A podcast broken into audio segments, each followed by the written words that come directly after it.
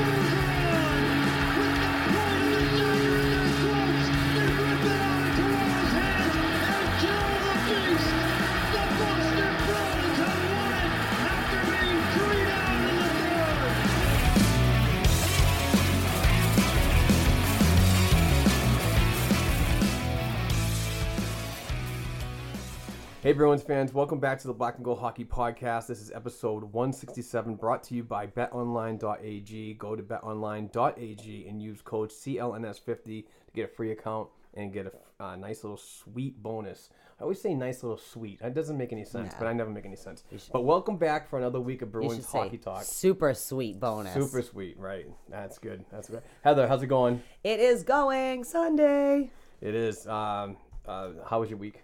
Uh, it was busy. School vacation week. Uh, had a, worked a lot more than I normally do, and uh, which is fine. I'm just not conditioned for it because I'm old and I don't normally work that much. Went to Boston for the day on Friday. Brought my youngest son. We brought him to the Science Museum. Our older kid came too. So Cool. who doesn't love the T Rex? If you've ever been to the museum of Boston, it just makes you feel like a I little haven't been there so little kid. The minute you see the giant T Rex, it's like oh. And then I got to lay in the space capsule, which I'm starting some point. They still have that? Yeah, Oh I love it. The God, Apollo one there, and then we went to uh, the Lego Discovery Center, which was crazy Lego chaos and just kids living their best Lego lives. Uh, but the coolest part, I got my picture taken next to the Lego garden. Um, they have like mini Boston in there, Nice. all made out of Legos. It's pr- it's really awesome.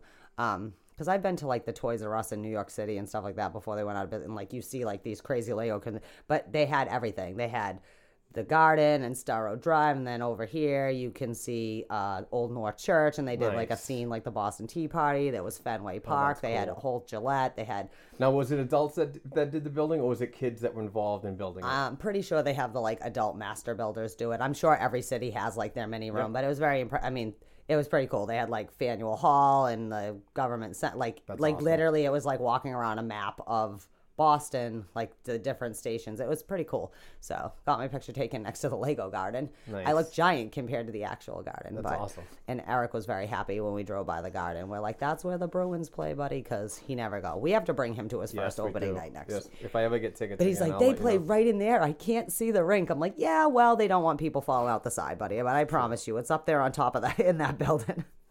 Uh, How was your week? It was good. It was um uh, it's it's get, getting hectic. Um, the paperwork is being filed for us uh, at the Black and Gold Pod to uh, officially be a business. So I'm kind of pumped about that. We're, we're taking steps forward to expand um, in other areas of of um, Bruins coverage. So and that takes money and obviously um, a, a, a company entitled name would be appropriate for this expansion. Plus, it gives us opportunities to uh, open a credit line for um, new equipment. What he's saying is Heather needs a laptop. Yeah, right. No, I'm just kidding. And uh, and, and travel, you know. So I'm going to Providence a lot. I'm going a lot of places a lot, and and I want to be able to offset that cost. So that that'll help too. So, but it, but it's good. I mean, it's just it's just crazy with doing the copy editing for the website and bringing on new people, which we brought on I think four new people, so we're like over twenty now, and we're just killing it. So it's just all that and and my regular forty hour work week has just been it's just been killer. But you know what? In the end, it's going to be well worth it, and and hopefully I'll be able to take a step back a little bit and do more writing and do more on site um, um, reporting. You know, so Remember what my dad said: you sleep when you're dead. yeah, Right. exactly. Also, waters for the week. I don't know how wise that advice was, but hey, before we get going, can I just say happy birthday to my I aunt was Chrissy? just about to do that. It's my aunt Chrissy's birthday. She's 21 years old today. No, I'm just kidding. I'm she's sure she doesn't want us to disclose all the thing, but it's Auntie Chrissy's birthday today. I go a happy medium. birthday. Happy thirty fifth. Yes. oh, well, every year, what do I text you? Like, happy 745th Yeah, no. birthday. You age me every Um, week, just I like do. Courtney does. Well, you used to do that too. Like, we're 14, Mark. Calm down. Like, you're like, oh my God, I'm getting old. No, you're not. You're in eighth grade. You're fine. Um, but just want to say happy birthday to Auntie Chrissy and can't wait to have some of that strawberry shortcake cake that she got herself from Nice. Diorce's and Peabody. Little later on, it will uh maybe help take the sting out of like last night when I was like, you know what, it's 12 o'clock. My kids got practice in the morning and I am not listening to any more of this. But So, yeah, so happy birthday, Chris. Uh, so this de- this episode 167, brought to you by BetOnline.ag, is uh, dedicated to you. Yeah. So hope you, hopefully you enjoy your day and uh, and health. Yeah. So let's get back to some. Well, let's start the Bruins hockey talk. Uh, we have some games of last week that we got to talk about. Starting off on February 16th, 2020, the Boston Bruins uh, were on the road Yeah. at Madison Square Garden to play the New York Rangers. Um, they get on the board quickly. Well, not quickly, but in the in the first period, at the 1918 mark of the first, uh, Charlie McAvoy scores his third. Good to see him um, picking his game up. Uh, And we talked about it previously, uh, either last week or the week before, about his progression after he get that monkey off of his back. Um, it's good to see him pinching in and, and being somewhat of a force. Um, second period, Charlie Coyle. It's a Charlie Charlie uh, show. Uh, scores his 14th, uh, shorthanded to give the Boston Bruins a two to nothing lead at the 1842 mark, unassisted. And the third period started off with Micah Mika Zibanejad scoring his 25th at the 19, 952 mark of the third. That was on the power play and cutting the lead to two to one. And Patrice Bergeron uh, gets his 26th in the third to wrap up and seal the deal with a three to one victory at the 1947 mark of the third period. And that's it from Brad Marchand, and who just passed his, uh, he just got his 51st uh, assist, which is pretty cool for him. So uh, the uh, the end of the game is three to one. G- good road win to start this four game road trip.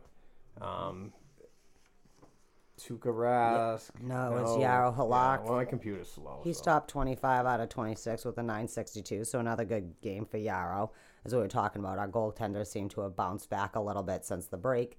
Uh, the Rangers are a weird team because they're kind of a middling team. They're not totally out the playoffs yet, mainly because we have like eight teams in this conference that have 74 points or something weird like Yeah, that. crazy tight. Uh, uh, but you know, but you never know. You know, you never want to walk in there and have them be on their game. They have a lot of offensive talent. Uh, but nice that they kept we kept Panarin and other people in check. It could be bad. Not Hank's worst game this season. That guy goes.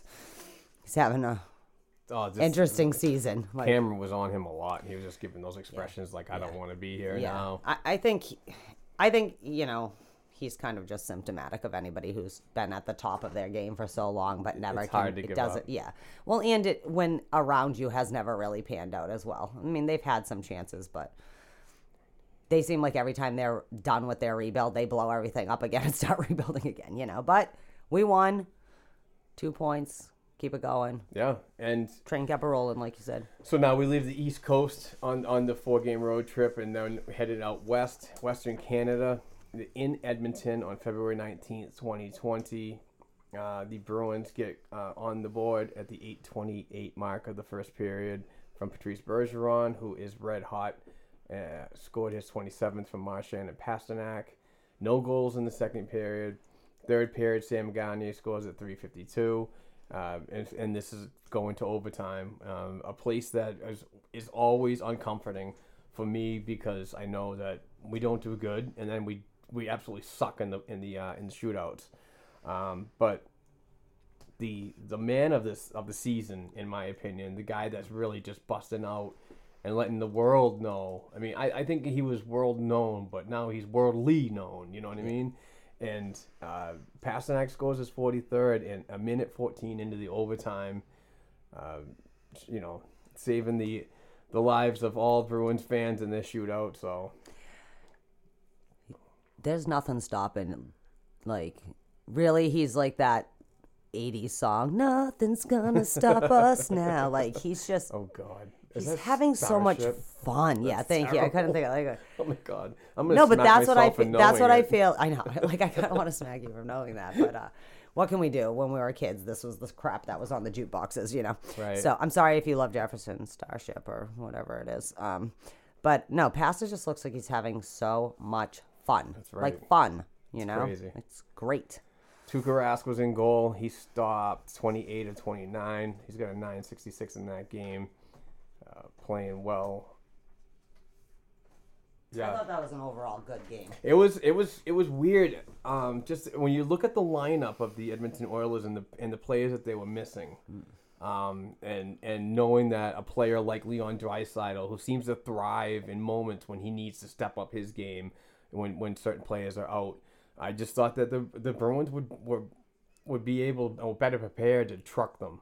Um, sorely mistaken, but it, I mean the end result is what is is the most. It's the two points, you know, and, and, and you you creating a more of a gap against uh, Tampa Bay that's nipping at your heels, and also Washington when you look at it from a conference view. Um, but you know, it is what it is. I just thought that they they, they would have definitely played much better, but um, yeah. So going on to the next game, and my computer's slow, is the twenty first. It was a Friday, and the Boston Bruins were in Calgary. Um, just it, this, yeah. I don't even have words for this one because I was just. It was it was so weird because the Bruins give up another goal, another goal, and we'll talk about it the ne- very next night too. As they they gave up the first goal, but in this game, to me, I was just like, I'm not really that hurt because they seem to, when they do give up that first goal, they seem to get a little flustered, but then they come together and really make an effort to. Um, it's not consistent, but they make an effort to get the job done, even after being down. And their record, even though we're not, we're going to talk about uh, last night's game in a little while, is still good. I think they're 16 5 and 5 when they let another team score first. So it just I- tells you that they fight. I was gonna say I actually think sometimes we play better when we don't have the lead. Like if we get a couple goals, I mean, how many times have we seen this season? We're up by three goals, and now it's the last minute of regulation, and we all want to throw up because we're like, "How did this happen?" Now we got to go to overtime. You know, like Exactly. I feel like they act sometimes they thrive better on being behind. So But uh, real quick, uh, in the first period, because there's a lot of goals here. pretty much the first period. yeah, the, the I mean, the first period was absolutely crazy. Uh, Mikael Black- Backlund, uh, he scores at the 22nd mark. I mean, we just dropped the puck and they and then they scored. Backlund again scores at the 2:34 mark of the first period, and uh, the the uh, Calgary Flames are up two to nothing. Patrice Bergeron scores his 28th at 2:58 of the first period, and Paston, from Pastrnak and McAvoy. Johnny Gaudreau gets on the board at 3:23 in the first. Now it's a three to one lead for the Calgary Flames. Bergeron scores his 29th from Pastrnak and Marchand at the 6:12 mark of the first period, giving the Calgary Flames a three to two lead. And Charlie Coyle to end the first period gets his 15th at the 12:20 mark, and the game is tied. So that that first period right there, I mean, in a matter of 12 minutes, you had six goals. yeah, That's crazy. it was a crazy first period. That's so it was. crazy. Um, and uh, I, I I have to assume because I, I was so aggravated at this. Jaroslav Halak got the starting goal and uh, did not look good. Um, I was thoroughly upset with the way he was playing. Uh, as, uh, two of the three goals. Um, the first one was one of those side to sides. If you're not there in time, it's it's the pass that got you, A- and the accuracy of that one timer. It is what it is. But the next two goals, come on. I mean, you're you're well well in position, and you just kind of throw the glove out there, and it goes right over you.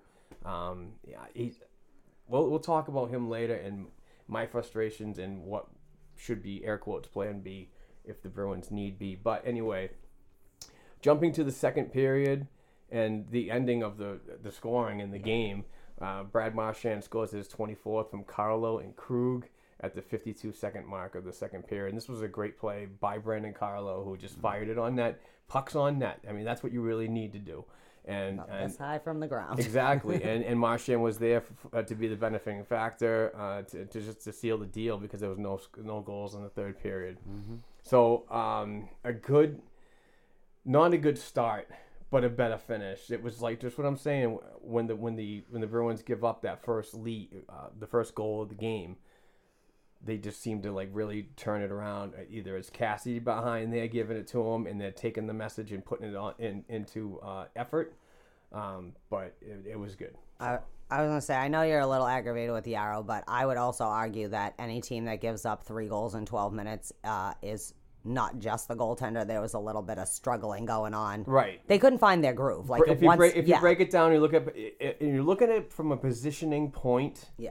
He should have had those. Oh, I'm not saying he shouldn't. have, you know what what I mean is like I mean, I've I, I'm I'm not saying I've never played at that level. I know the speed of the game is so much faster than uh, it was in my beer league, but you know, even a tip shot that low, I mean, it's still blockable. It wasn't going that freaking fast. Well, I- well, I'm not saying you shouldn't have stopped him. I just mean like even like Backlund, it took him all of three minutes to score two goals. Yeah. Like that's Yeah. that's a little bit of not having your head in the game for the drop of the puck. You know what I mean, kind of thing too. But they get together. But that was obviously usually a lot. We get a lot of points on our special team. So there actually wasn't a lot of penalties at all in that game, which I'm surprised because Calgary's been like in fights with everybody for the last know, three weeks, but not with us.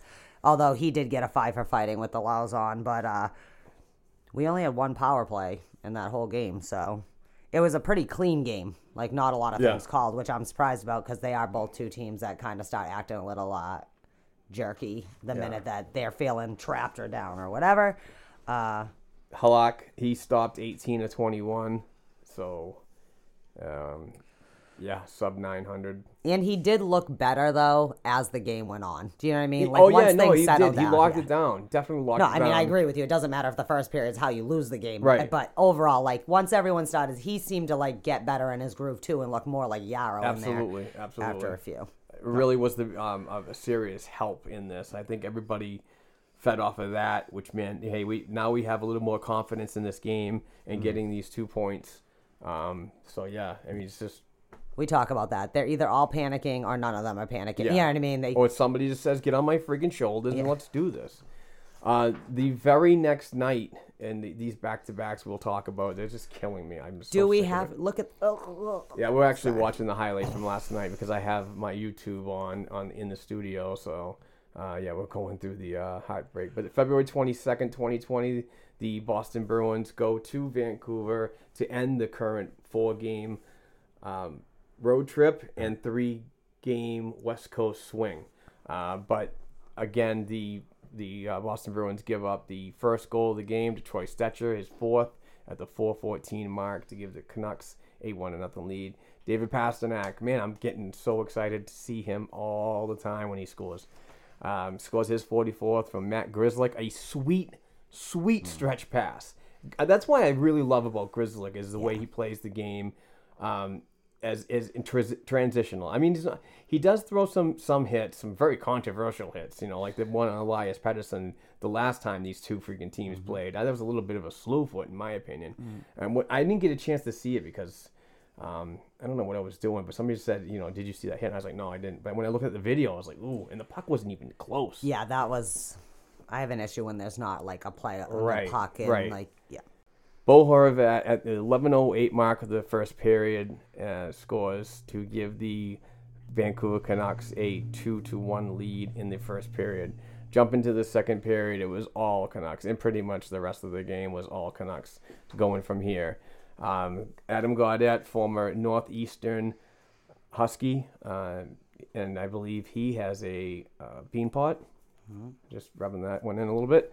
Um, scores his My team, 11th. my team still has 50 of them. That's fine. I know. No, not that many. He scores his 11th at the 5:32 mark of the second frame. Tanner Pearson, old friend Tanner Pearson of the Manchester Monarchs, at the 14:48 mark, gets on the board with his 18th. Um, and Loui Eriksson, another old friend, uh, Bruins related, uh, scores his sixth of the season from Horvat and Edler at the 15:39 mark.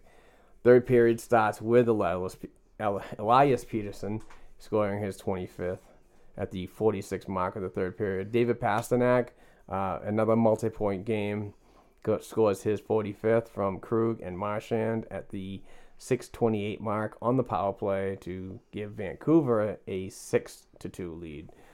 Chris Wagner scores his first goal in a long time, but his fifth of the year from Grzelcyk and Kuraly at the 8-11 mark of the third, cutting the lead in half. But it was all over from then. Um, should be Boston Bruin Tyler Toffoli scores his 19th and first as a Vancouver Canuck at the 11-10 mark of the third period. It's a seven to three lead. This is killing me as we get further down this this game chart. Toffoli, he's got his 20th at the 13:03 mark of the third period, and it's in now an eight to three lead. And Jake Virtanen scores his 17th in the third period at the 1850, 1815 mark of the final frame to end the Bruins' misery at nine to three. Um, terrible game.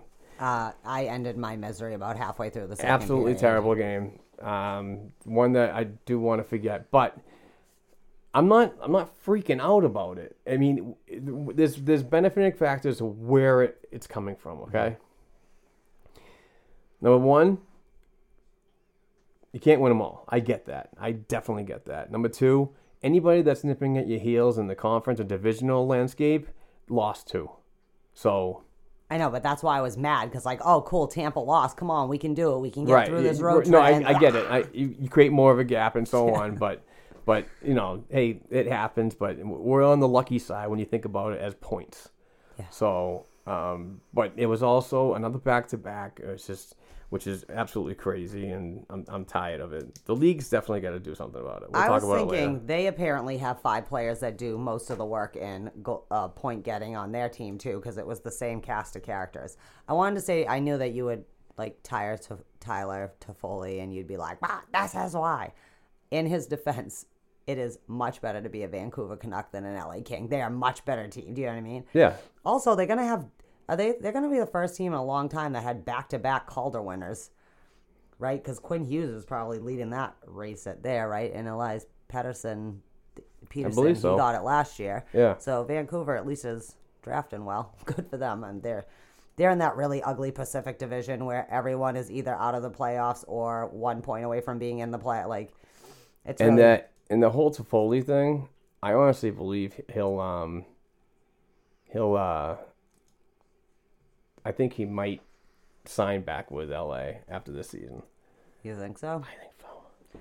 I don't know why anyone would want to sign back with LA. I know they paid a hefty price for him, but- Construct a team, but um, yeah, I always like to see Loui Eriksson. I mean, sorry, he's gonna finally start, you know, having points against us, but uh, I always like to see the Loui. I don't like when he's scoring goals against us or whatever, but uh, we did have another fighting major though. Charlie Coyle and Bo Horvat went at each other for a little bit. Yeah, that was I feel like interesting. for a team that we normally have 9,000 too many men on the ice penalties, I feel like we've got a lot of fighting penalties in the last two weeks. Yeah. Which I don't know if is good or bad. It's on that one hand, aggressiveness. you need it in on the one playoffs. hand, I like me a good shot of testosterone. At the other side, it does me no good. I mean that is about where I had turned out. So maybe it was frustrating. I don't. I didn't look the rest of the thing, but I woke up and I googled the score, and then I was like, "Oh, kill me." Uh, but I feel like it's okay to go in the box, but do we have to do it in five minute increments every time when the box stop?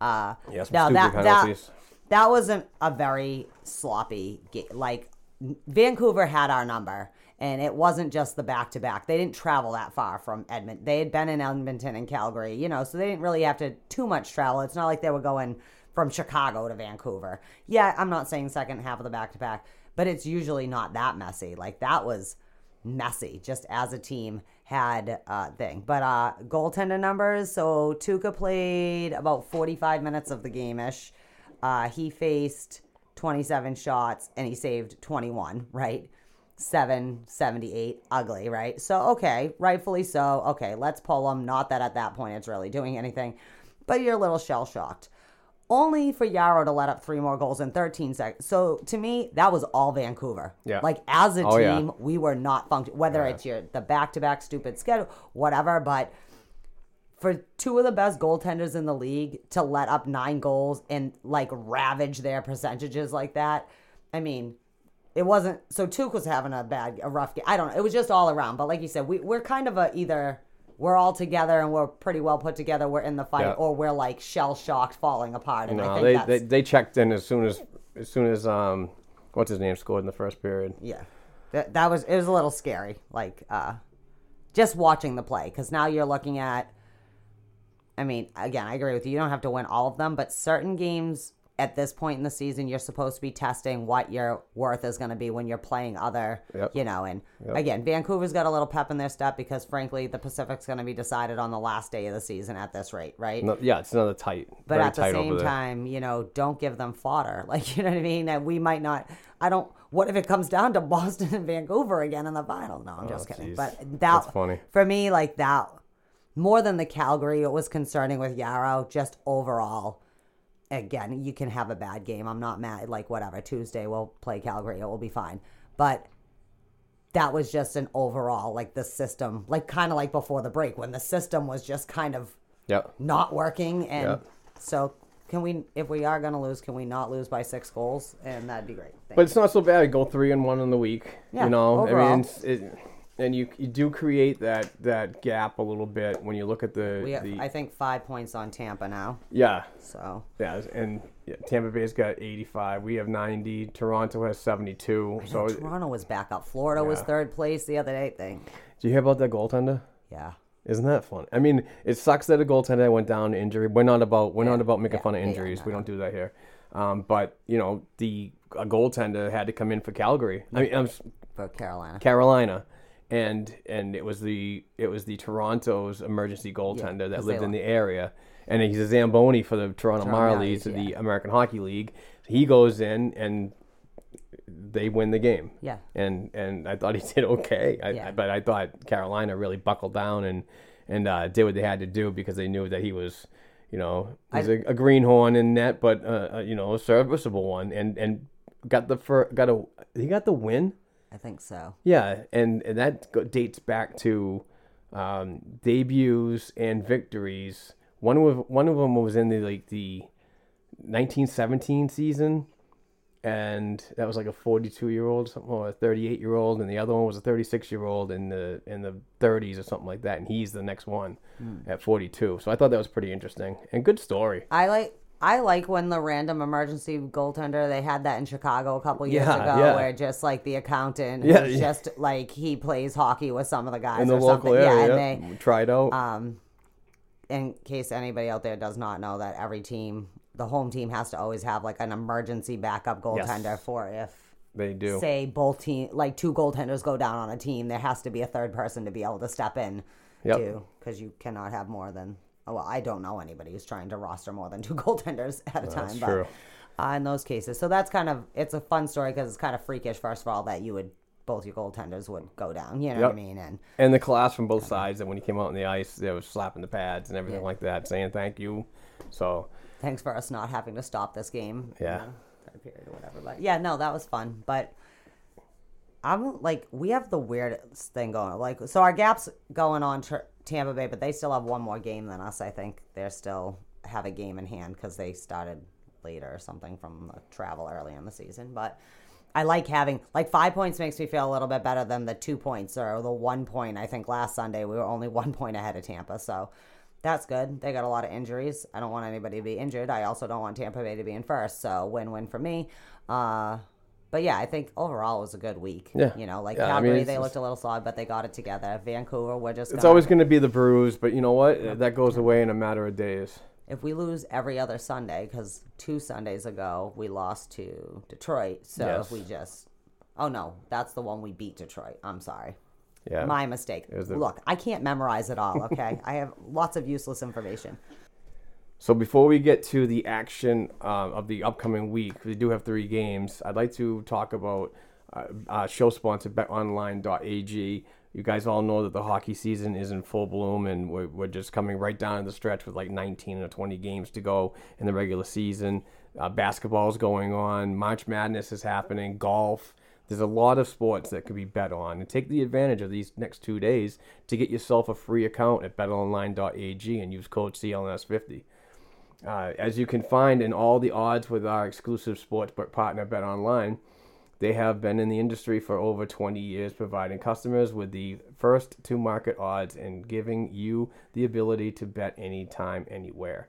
Head over to betonline.ag and use our code CLNS50 to receive your 50% welcome bonus on your first deposit and have a little fun with some betting action today betonline.ag, your online sportsbook experts. So, Heather, um, could you tell us about the upcoming week and the three games that are in it? I will do my best. So, Tuesday, February 25th, we will be playing the Flames at home at 7 p.m. Mark your calendars.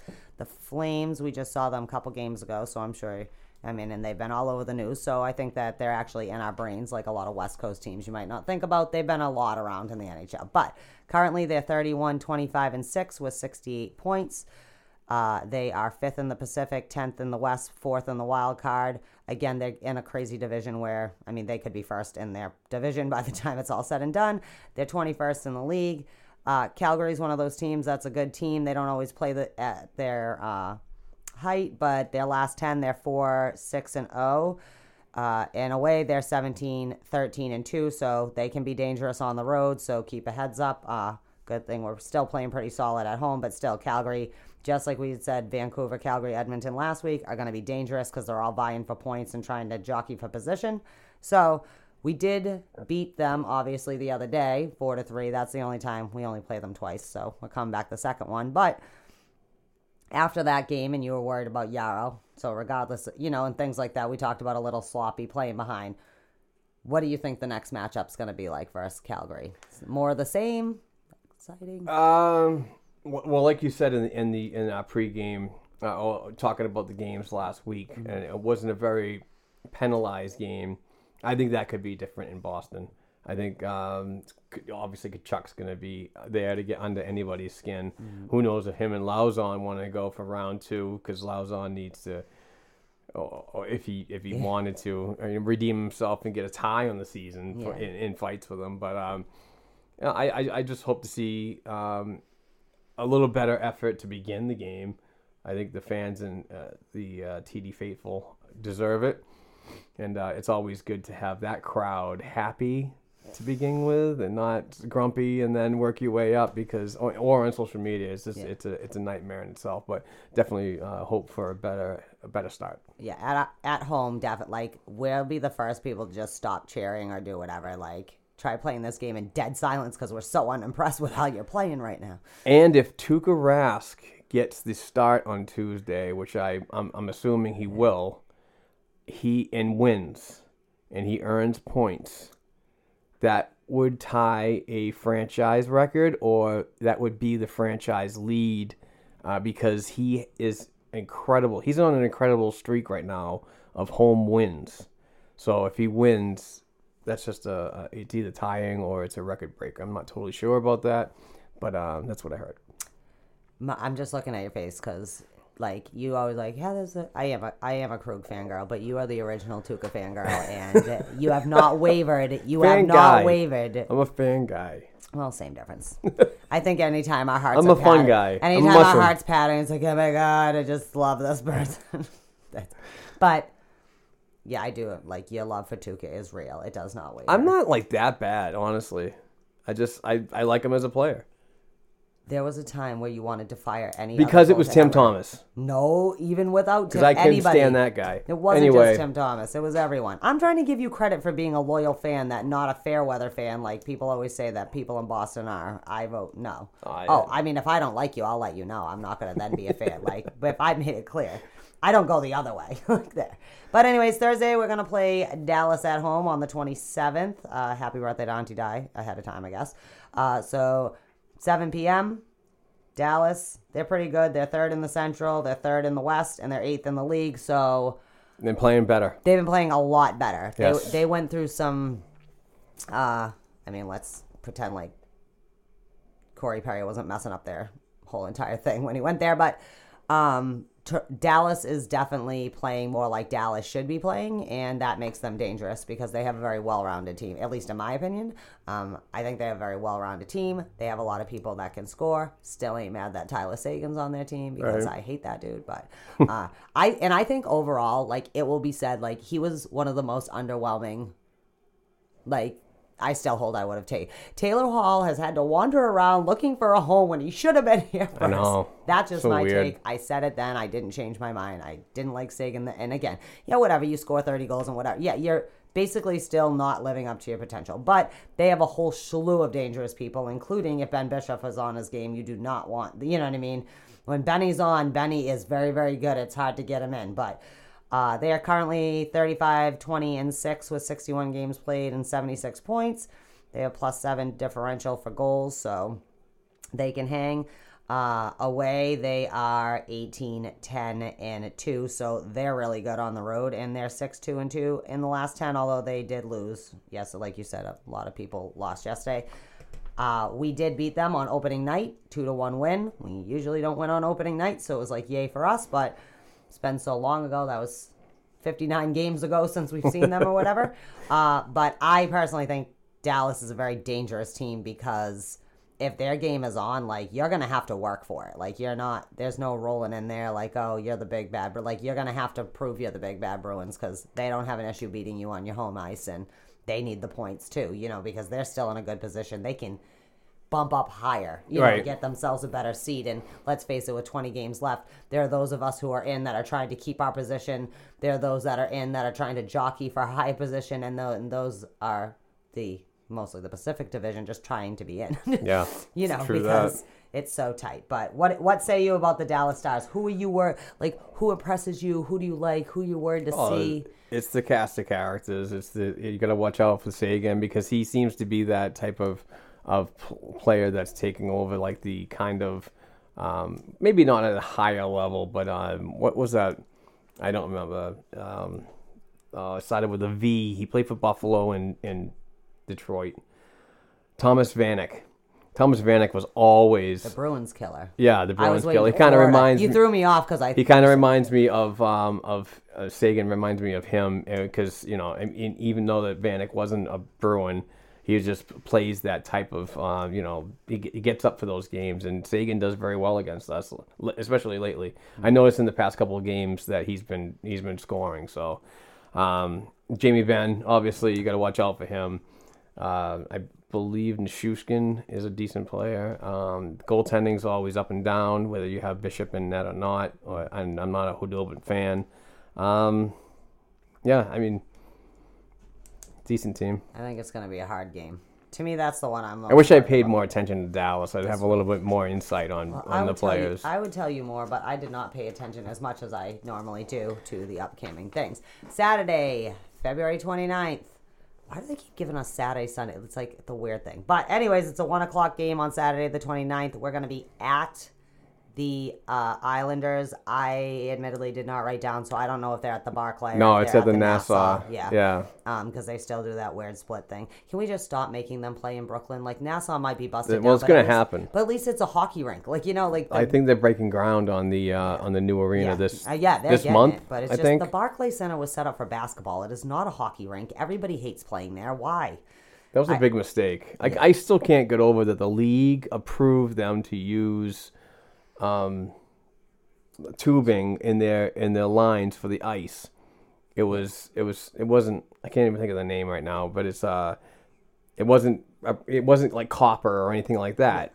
And it was just It was PVC. And be, yeah, It's PVC. and I was like, oh my that, god. yeah, it's like worse. Like it makes the ice quality worse and things like that. But nobody, like, even the dimensions weren't set up like where a lot of the arenas were, like you know, the Garden, things like that, Madison Square Garden, they're set up to be a basketball or a hockey rink. Do you know what I mean? So it has the right dimensions. And the Barclay No. Center is not set up like that at all. Nope. Um, but anyways, uh, the Islanders always a tough team to play against. We played them twice already this year. They're currently 34, 20, and 6 with 62 games played uh, and 74 points. They are 19, 7, and 4 at home, so they do not like losing at all at home. Uh, in the last 10, they've been just mediocre, though 5, 5, and 0. They had a couple weeks where they were going through a rough patch where their play was not, but um, you never want to mess with a team that like they're they're one of those teams that aren't full of superstars, but they're full of really talented players. So they're always to me like you they don't have all the big names, but they have enough names.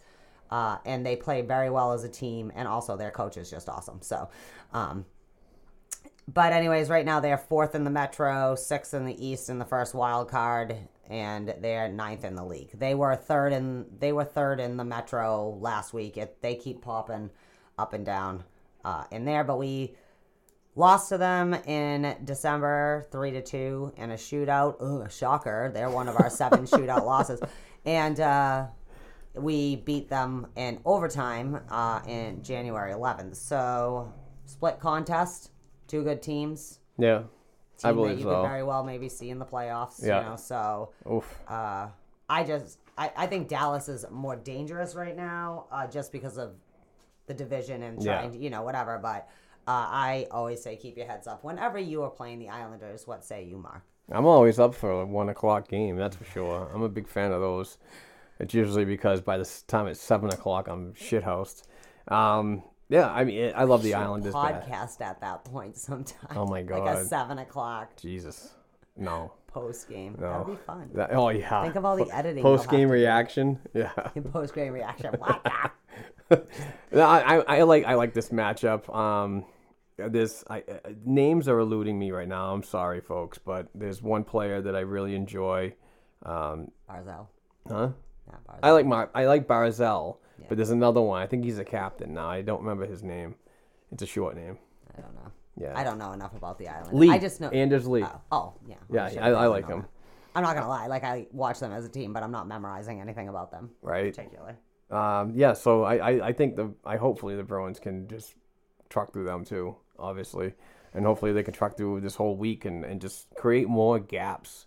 I really, I mean, with the limited amount of games that are coming up between now and the playoffs, I just want to see them create that much more of a gap. Like I was so comfortable, and I know it sucks when you go through a stretch, or any franchise goes through a stretch, but when you lose a 15 point gap on everybody, it's uh you know that's that's tough when you and you bring it down to six points it's kind of now you're playing you know you're ahead but you still feel like you're behind and you still want to you want to you know cross that threshold a little harder but Uh, good news is though we do have 12 points on Toronto again, so Yeah, at least one I of the teams that. we're making the Love gap. that. Oh my god, I was so happy when I was like, yes, Florida. because they were one of the ones at the beginning of the season. I was like, Florida's making these playoffs. You have to make the playoffs, Florida. So at least I was right on something. How would you like a matchup between the Panthers and the Bruins? Would you? See if It's Nolan different. Tari can It's score. yeah, different. It's, well, that's my thing. Is like I said, if I swear to God, if we play Toronto again, whatever the circumstances I circumstances, swear to God, I hate this playoff system. It is. It is the stupidest system. Freaking hate it. I don't think that in the playoffs come you should have to play out your division to go. But like you've already played your division five. times. like just again, Right. I don't understand what's so hard about one eight, two seven. know. Like it was a great, and then the people in the middle can get stuck. Yep. But, you know whatever. Because we had to well, we had to take it from football. No, the worst is like now that baseball wants to. I don't think anybody needs to expand. I, playoffs. I hate baseball. I'm not a big I'm not a big baseball fan. But let me, how do you feel about the um, pick your opponent? That is stupid. Oh you don't pick your opponent. Obviously, you're gonna pick the weakest fucking opponent. That's stupid. Second, the worst thing is is in any sport, like hockey and basketball, we'll use that or football. We'll use that as an example, right? We'll have 32 teams soon, but 32 teams, right? Pretty much, football's got 32.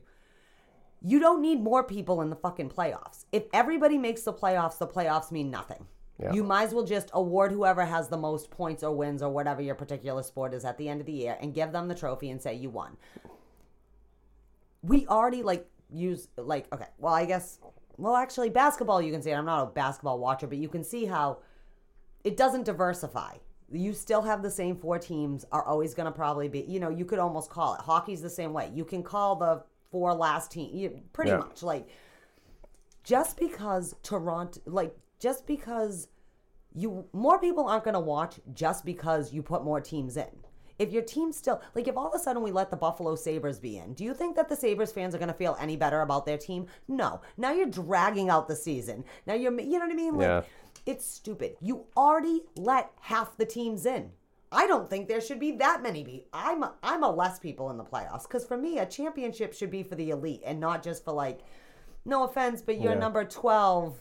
You know, well I guess twelve, but like you're number sixteen. You're you're literally the middle of the pack out of the whole entire league. Yet somehow, now that being said, that creates interesting mix-ups but i'm not i can't like with baseball it used to be the minute they added the middle division i was like "Th- this is the this is stupid okay it should be the best of the east versus the best of the west and that's it but this idea of expanding and picking your opponent give me a break Yeah, how about when we were kids baseball games which were way more exciting ever than now why because there wasn't so much analytics in it That's true. and baseball is a game that has always had a lot of analytics so Hockey, I mean- hockey's now analytic too. Right.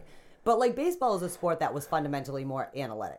Letting more people in doesn't make it more exciting. It makes it less exciting. When we were kids, baseball games, two and a half hours, we watched some of the greatest pitchers that ever pitched, some of the greatest players that ever played. And you know what? They were done in two and a half hours to three hours. Every time baseball tries to make itself more exciting, which here's a tip. I love baseball, but baseball not. is not exciting. Hmm. it's not exciting till you get to playoffs or you have certain matchups. So it is not going to be any more exciting if the first round is like, oh, we're the best team in the American League, so let's pick the worst team that qualified and play them. It's stupid. I don't All right, just- all right. Let's let's get off the baseball because I'm getting Listen heated to me, up. Gary Bettman. sweat. Everybody I thinks feel like I this. have, like- nobody thinks that it should be the system. Literally, everyone thinks it should be rank them one through eight, or maybe reseed after the second round or something. But it's stupid. All right. Go. Let- Let's take our first break. It's a little late. I know we, we're going off here, but uh, let's hear from the great folks at the College Hockey Inc. website. You can follow them at College Hockey on Twitter. We'll be right back. Passion, talent, development. NCAA hockey offers all that, and its players graduate at a 90% rate. Nick Bjugstad, Backhand scores! Wow, what a goal! David Backes, and Zach Parise were stars on campus before the NHL stage. Whether you are a fan or a player, nothing compares to college hockey. Visit collegehockeyinc.com and follow at college hockey. Champions of the college hockey world! We have a trade to announce. And for those of you in the building, you'll be particularly interested. That's right, Gary Bettman. The Boston Bruins have made a deal, and um, kind of um, on the fence about it. It's it's it, it's very interesting. The the uh, the team didn't wait till the eleventh hour like they normally do. Um, but uh, there's some good uh, factors in this in this discussion. Uh, the Bruins trade David Backes. They relieve his six million uh, AAV off the books, which is huge for not only this year but also for next year because he was under contract. And re- relieving those funds give a little more leeway to lock down some key players, i.e., Torey Krug, Grizzly, um, DeBrusk, and who knows who's going to be in net. We'll definitely talk about that later. Um, but they give up uh, a pretty decent prospect. I was a big fan of um, Axel Andersson, and uh, they give up the first round pick. Uh, I'm always a big fan of the picks and replenishing the prospect pool. But unfortunately, those are the things that you have to do in business to get rid of something of that nature. The Boston Bruins do eat 25% of that cap of David Backes, so it is what it is. But they get Andre Kosh and Kasha, sorry, Jesus. Um, and he's a decent forward. Um, I'm not sure about uh, versatile on what side. I think he's a He's a right, right winger, winger. yeah. Um, but he's been injured, and, and and according to Cap Friendly, he's currently on the IR. I'm assuming that he'll be off the IR um, sometime tomorrow and be in the, the game against Calgary on Tuesday. Uh, seems to be a decent player. I've watched some video on him. He does have some some good attributes in, in the tool bag. Uh, he shoots a lot, and he's on pucks. And I think he's a hard worker. Not very physical. I know the people are going to be like, you didn't you didn't get the aggressive guy or the fighter and this and that. I know you people are just crazy about that.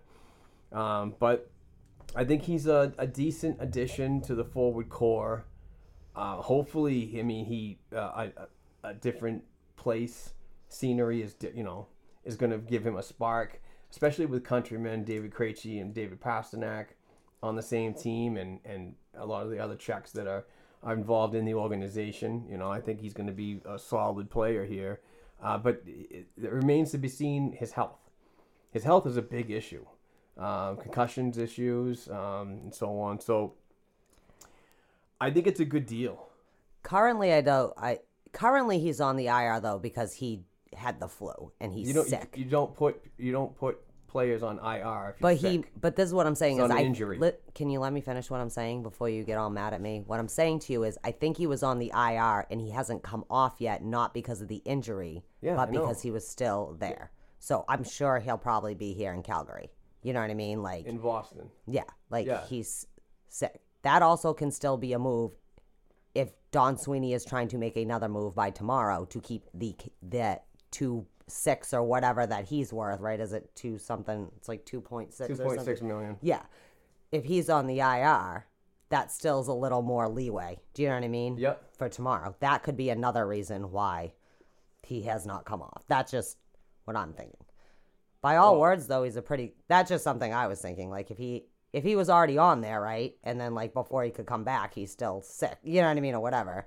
Yeah. You know how teams play that game. It also can be a way to kind of maybe hold that cap head off for an extra Yeah, but 20. the this, the Bruins have enough cap with with with Backes gone now, so they're not really have to worry it about any on- cap restrictions. Depends on what you want to do though. Yeah, yeah, You know what I mean? Like, we still, if you're trying to keep money to re-sign people, you know what I mean? Deadline cap space right now is three point nine. yeah, that's still not a lot of. If you want to go and try and get one of those bigger fishes, you know, You're gonna mean? have to replace a, a roster player and get and to you're gonna have to trade a contract to receive a contract, basically. Yeah, that's what I mean. Is that although it was good to free up the space and move David Backes and Don Sweeney couldn't have thanked David Backes more because David Backes did not have to waive his no trade clause. He could have just sat there and said, Right. "Middle finger, I will just sit here and make you pay me." You know what I mean? But he didn't. Right. Uh, so, um, I think he's a young player. He's 24.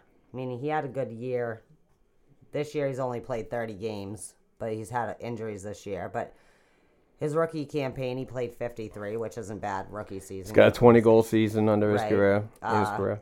If he's healthy, so he's played 198 games in the NHL. He's got 43 goals and 53 assists. That's not bad for a 24 year old that has not. He doesn't play all 82 games. He Right. last, oh, not last season.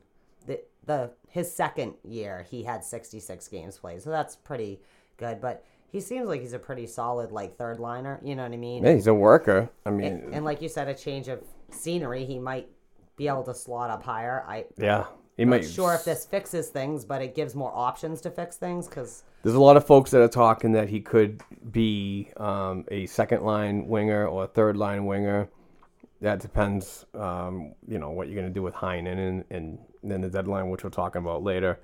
Um, I just think it's an it's an overall decent move. It's it's been one that's been rumored for a while, um, and and the Bruins have been doing their due diligence out in the West Coast, uh, in uh, L.A. Obviously with the Tyler Toffoli rumors, and um, and obviously you know being there for Andre Kosh.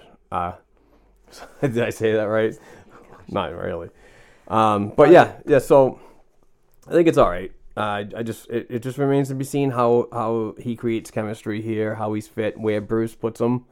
Um, I just think it's going to work out. I mean, is it is it a blockbuster move that's going to put us over the threshold of winning a cup? Not saying that. I not saying that. There's 19, 20 games left that have still have to be played, and there's plenty of time for him to get accustomed to, you know, getting ready and getting back to health, and you know, that's the. and he the- played with Pastrnak on the Czech national team Yep. too. Like they're the Yep. same age. They grew up together, playing on the national team Yep. together and stuff. He had nothing but great things to say. No, he was him. very excited. uh, there. And I mean, I think David Krejci is like the all the young guys that they're his hero. You know, like they all want to. Czech Mafia and the Play- play Boston with uh, organization is getting Uh, stronger. I think though that we talked about last week about like I don't feel like you should blow up your team when you're in first place just to like because sometimes that doesn't help the situation. It actually makes you lose your spot. You know, like we talked about like. Yes, there's still a chance they might go out and try and get a Paul Mary or whoever. I personally think that Don Sweeney is smart. Like last year, this is a lot like last year's move, right?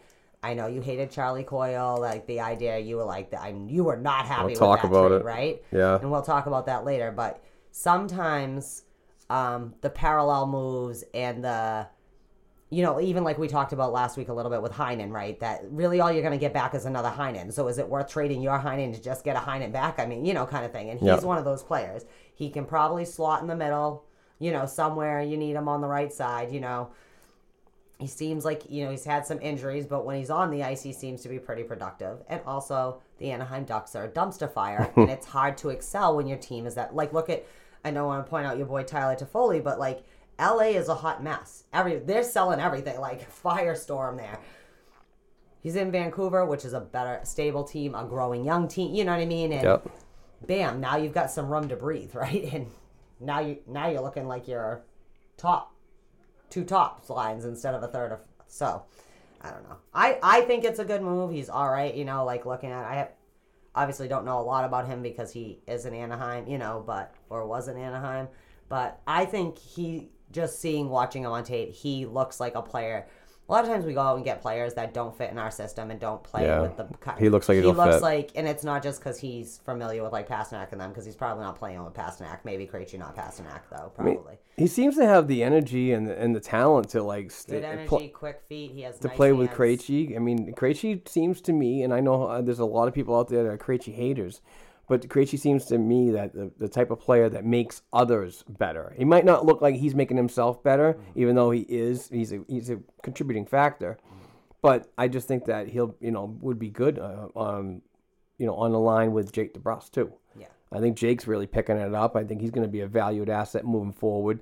Uh, get more secondary scoring along the way, and just you know now you're going to have one, two, three lines of of solid jam, punch, and scoring ability. You know the third line's not going to be a goal producing monster, but it's going to be a puck possession monster against the other top lines uh, moving forward and into play uh, postseason rounds. So And we've talked about like I think I think Krejci and DeBrusk have good chemistry. I just think that they're never a line. They're always a dot. Obviously, Jake's young. Super, any forward is super streaky. Like you could, I mean, it hasn't happened, but we've seen in the past people like David Pastrnak or Brad Marchand like on fire and disappear for like two weeks. Like you never, like where are you? You know, like it it happens. I think it was a good move for what they needed to do. Right. First of all, we only retain 25% of Backes's contract. That's a win because everyone all year is like, you're going to have to retain half, Half, of it. This and that." yeah. No. Sometimes, like I and I kept saying all year, sometimes you can find a team that has plenty of cap space that's willing to take on contracts like that. Also, David Backus could come in like remember at the beginning of the season we were like, well damn, it looks like he was trying to keep his spot. Just because he's older doesn't mean you know, like Anaheim's rebuilding. You know what I mean? Yep. Is David Backes ever going to be a first or second line center again No. in this league? No. But he could be a solid fourth line center and teach the young kids they're going to probably pick up and this and that how to play the game and pass the knowledge down and maybe play out the rest of his contract and then retire from there. You know what I mean? They're already talking about how valuable he's going to be in the room for the Yeah. younger players that are coming up from that's part of their problem. San Diego and you know and a- on a lower cap hit number. And depends on what Anaheim does uh, over the offseason and free agency. I mean, he's just going to be a valued play, uh, piece over there so there. good so. for him because, like we said, it's kind of sad to watch it go down like this. Like for a player like of his generational player Yep. like him, you know, maybe he might not be the fanciest one or whatever. But as for leadership value, just consistency. Yes, he the last couple of years he's had a lot of, but like he's a workhorse. He's always, a, you know what I mean? Like, so that's good for him. And again, like, I, what was the? We were just gonna end up getting. We couldn't really afford anybody more than that. Like, you know what I mean? Like a two yeah. to three player. So. I It had to be done. but like the videos to me said like he looks like he'll play well in this style. He's fast, he's young, he has good hands. Not really I don't want to say like the tough kind of gritty, but like he also is not scared when people are coming at him kind of thing. He doesn't back off. Right. Uh, not in a stupid way, but just in a not in a young and dumb, but just I don't know, and hopefully he's as excited as Pastrnak is to hear. Did you hear Pastrnak? They were asking him about Kase, and then he was going on, and then they started asking him about curling, and he said like he thinks that David Krejci should retire from professional hockey and be a professional curling player. Yeah, they did go. They did play uh, a little bit of curling on their downtime. Yeah, it was pretty cool. Uh, moving on to the next topic, um, and it's about Halak and what we need to do moving forward with him. Uh, he's going to have to be re-signed, so he's an uh, he's a UFA at the end of the season, and with the uh, the number that's needed to sign everybody, it just doesn't seem like it's going to happen all at once. I think that things are going to have to be changed over the offseason to be cap compliant for next year. It's going to be tight again to start that year. Uh, you got free agents such as, uh, you know, we talked about it, Grzelcyk, DeBrusk. Um, They re-signed Lauzons. yeah, Lauzon's all set. So it's just, I just don't Oh, see. Grzelcyk, not Grzelcyk. I just don't see. Uh, I don't know.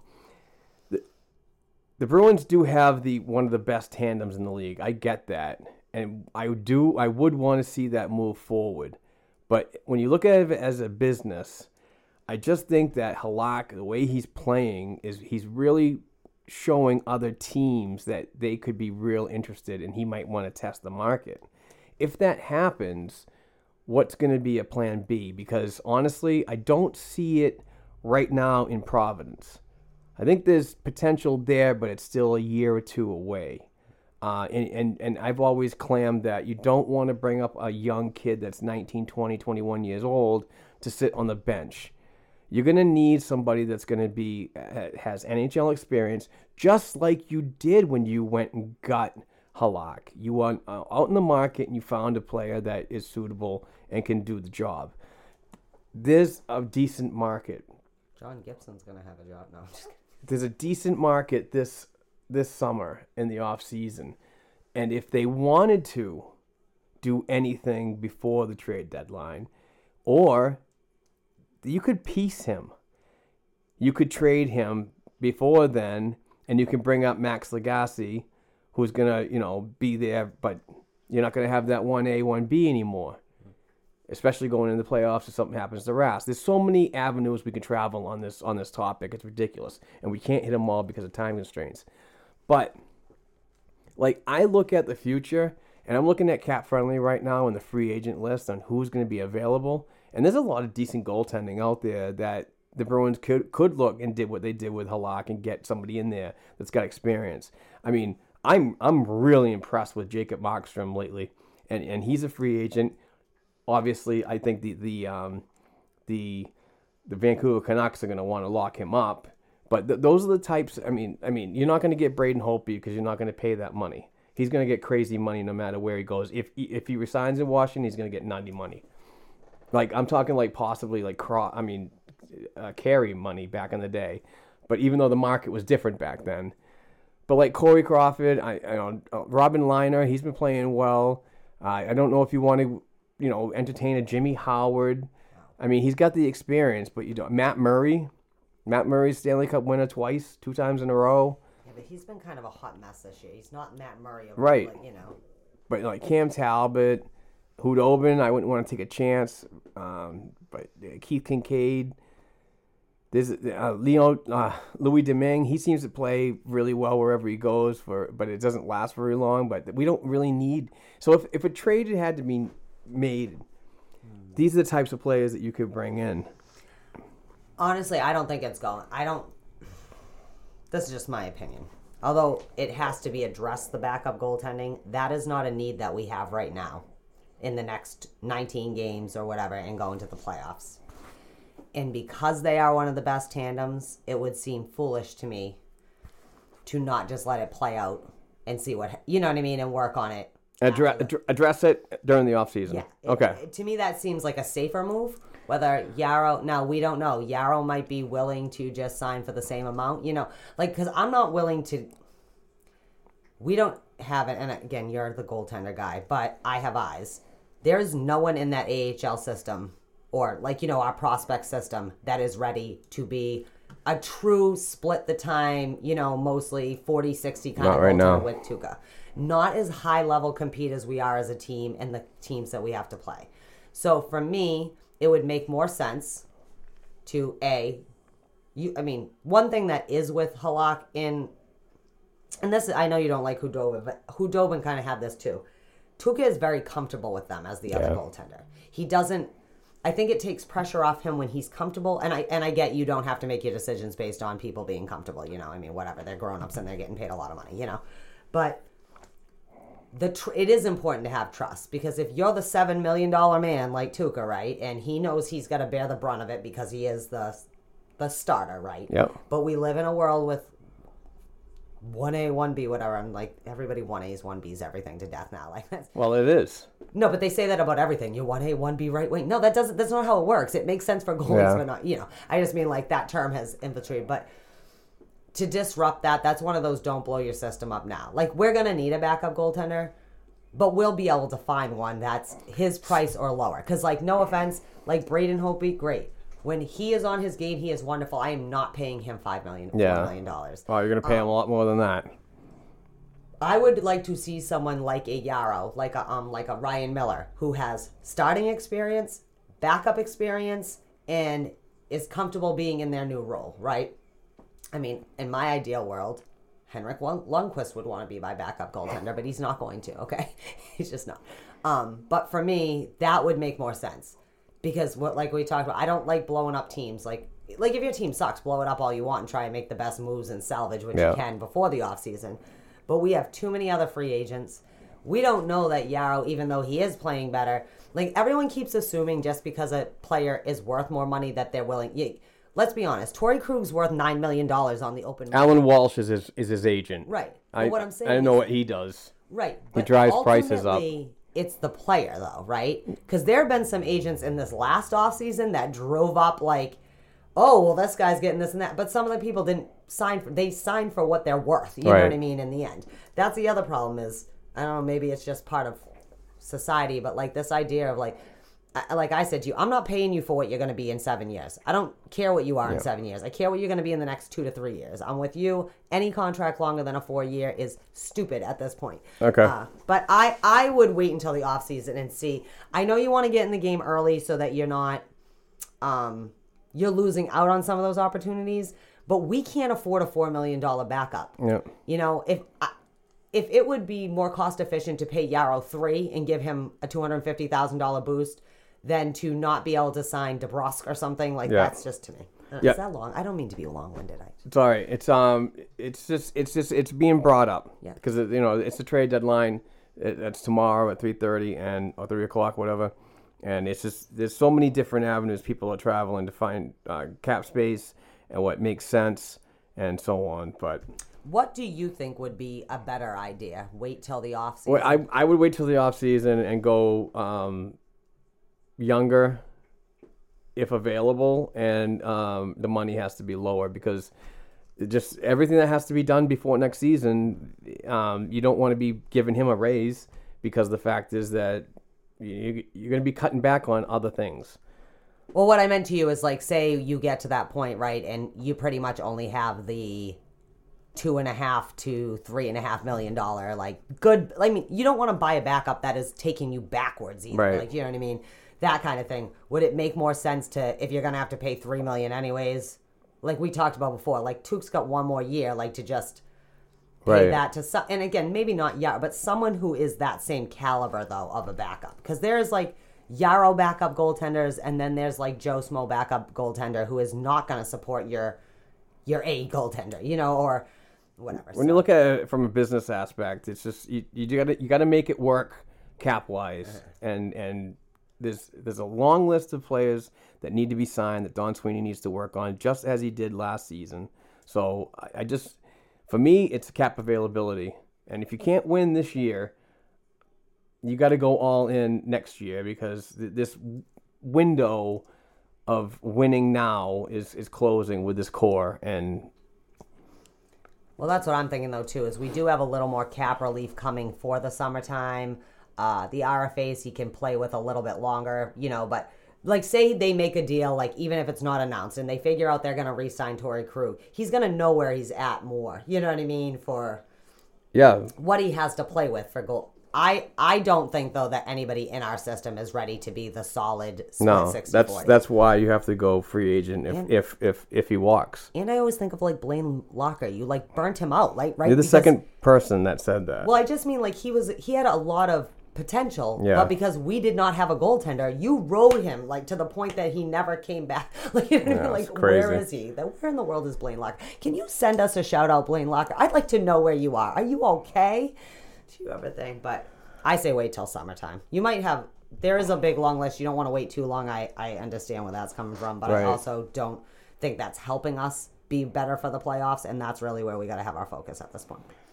All right, moving on to the next topic. Um, the Coyle trade one year later. On Thursday, I believe it was the 20th um, last season, the Boston Bruins traded uh, Ryan Donato uh, a pick to get Charlie Coyle, who was. Um, he had one one year, right? Yes, he did have one year left on his deal, so that was a decent deal. And I'm not all bent over the loss of Ryan Donato, um, but Who's probably getting traded again? yeah, I mean, eh, I'm kind of eating my words on this one, um, but I'm still, I'm still gonna die on the hill that I just, I don't like the idea of let's just see what he can do. Let's see what he can do in a new environment. I and I'm back on the whole point production. When you make a trade, you're not doing it from a, a place of, of you know. I don't know. It's just very strange for me, but things are working out. Like maybe it's because I didn't see Charlie Coyle on a regular basis in Minnesota because I don't pay a ton of attention around the league, but I'm definitely seeing what a lot of people are, are have been pointing out to me, um, and I think that he's a he's a good addition to this team at the money he got for his five year deal. Um, so definitely a win for the for the Bruins in this one, but where does he go further? Like I, I'm, I'm, I'm totally, totally, totally on. He needs to stay up the middle. Do not put him at the wing anymore. I was gonna joke with you go, well, of course he goes to be the second line that. right wing. Mark, So tired of that. But no, I just, I just wanted to bring up this, this thing that it has been a good year for him. He's really getting comfortable in Boston. You can see in his interviews that he really loves playing here. Uh, you know, of course, he was a Bruins fan, but he's we don't uh, know that he could have been a Whalers fan. Could have been. Could have been. But he does he does play well. He makes other people's around him better and like pu- puck possession skills. I never knew how much important that is uh, when you look outside of the uh, the pl- I mean the the numbers that you produce and so on. But one year later, yeah, I'm I'm a big fan of it now. Um, I still would like to see him score more. His his point production has always been a problem with him in his career. I want to see him get more involved. And would would that be more involved if he got more leeway on a higher line with better talent? Because usually the third line, third and fourth lines are the ones that are always mishmashing around, so you really can't create any creativ- creativity. But with the Krejci departure after next season and him slotting up, I'm, I'm assuming, and then Bergeron is gone and then he goes to the top. And please, I'm not comparing Coyle to Bergeron. I'm getting sick of hearing this on online because I, I say things like that and they're like, whoa, he'll never be a Bergeron. I'm like, I'm not saying Obviously, that. Obviously, no one will ever be. He's Patrice to take his spot. He's going to take his spot sooner or later. Bergeron is not playing until he's 90. Enough, people. But regardless, he's he's the type of player that you can rely on, and I think that his point production might even get a little higher with with the the higher grades up the line, up the up the middle. So, um, yeah, I mean, I, I wasn't a fan, but I I am now. He's just he's just checking all the boxes off, and hopefully that point production gets higher like it was in the playoffs last season, because that's when he was a monster, and I was like, holy crap, you know, how come he's not doing this in the regular season? Well, some people are. They They get up up for it. Yeah, you know what I mean. Like that, we've seen plenty of people that in like the first eighty-two games where like, yeah, there's a reason that you're buried on that fourth line. You know what I mean, kind of thing. But then the minute the playoffs start, they become your, which is exactly what our third and fourth lines did last year, right? They, as great as the production line is, They were a rock all year. the third and fourth line, yeah, and whoever was this year. Right. They've they've struggled this year a little bit, but I also think part of that is also the chemistry like they had to like reset it, right? Because Heinen had to play up a lot because of injury and stuff last year, right? Like he was on the second line more than the third line last year, for, or first line for that matter, right? Right. Sometimes they'd slot him up on the first, which I actually think I wouldn't put him there all the time, but I think he actually plays very well on the first line. Uh, but that also goes back to we see more value in Heinen than a lot of people do. Uh, but Heinen's exactly an example like a Charlie Coyle. Sometimes your points, although their points aren't as for the amount that you're paying them for their position and what they do, they are play drivers, and that's what they do. And that I think, although Charlie Coyle, he had a big chunk of time, he was struggling to do that. Right. As of late, even I mean, his point production has gone up, but his ability to drive the play has gone back up because now it's settling back down. It's not like this week I'm on the second line, this week, you know, and Yep. for me, everything is about chemistry. You could have 12 forwards that are your, they, they are the all star team. But if they don't click, then you just have a bunch of really good players that can't get the puck in the net, right? Yep. Right. So for me, to go the long haul, like you don't blow up your goaltending. You stabilize that third and fourth line. Charlie Coyle might be the second line center in two years, but right now I need him to be my third line center Yes. and pull it Yes. because when that line is clicking, they are the best line on our Absolutely. team, regardless Totally of what the numbers say. The fourth line, I need them to click a little more. I don't know what is going on with them. I think that's partly Sean Curtis thing, but as for Charlie Coyle, I like Charlie Coyle, so I wasn't upset in that deal because I'm not. I don't think you always have to go all in at the trade deadline. Sometimes going in a here and in here sometimes can Right. net you the benefits. Uh, Right. You know, and obviously Johansson was part of that. That's why I kind of feel like maybe more. But Charlie Coyle, I think for the what we gave up and what we got back, what are we going to wait around five more years for Ryan Donato to? No, he, he wouldn't have made it. Exactly. The bottleneck, So- the right. bottleneck factor would have would have eaten Right, him and up. part of that also is just attitude is everything too. Like, do you know what I mean? And like showing growth. The one thing with Coyle Just because that you have makes pedigree doesn't mean because he is older. Do you know what I mean? He's 28 or whatever. That doesn't mean he's going to be ancient. You know what I mean? But we see often in this league what Decline. happens around 31 or 32. Yeah. I mean, look at like everybody can say whatever they want about the David Backes deal, but when David Backes got that money, he was still David Backes, right? Yeah. And then a series of things happened to to accelerate the decline, Yeah. right? thank God that's over. in a perfect right but that can happen to anybody we've seen Oh, it yeah. happen to many Right. players right uh, I mean, not all players. I mean, Jagr's going to play till he's 750 just in any league he feels like, on whatever team he feels like. But I think overall it was a win win. We didn't give up a lot. we didn't take on a lot. You know what I mean? Yep. I'm a big like I like term. I like if someone has term. Like uh Kase, right? He's got another he's signed through 2021. Great. Right. Those kind of players I love for many reasons. They're good to move, they're low salary in the grand scheme, right? They're not making much more than those guys coming off their entry level deals, but they have a lot more experience in you know, whatever. Right. So for me, I think I think the Coyle trade and I tried to tell you that you would like it if you gave it time, and I'm glad you did. What can you do? We can't control who's actually on the team, No, right? I, I get it. I think I think though a year later, like that was probably one of the smartest, not just Don Sweeney, but like the Bruins in general have made at any kind of trade deadline.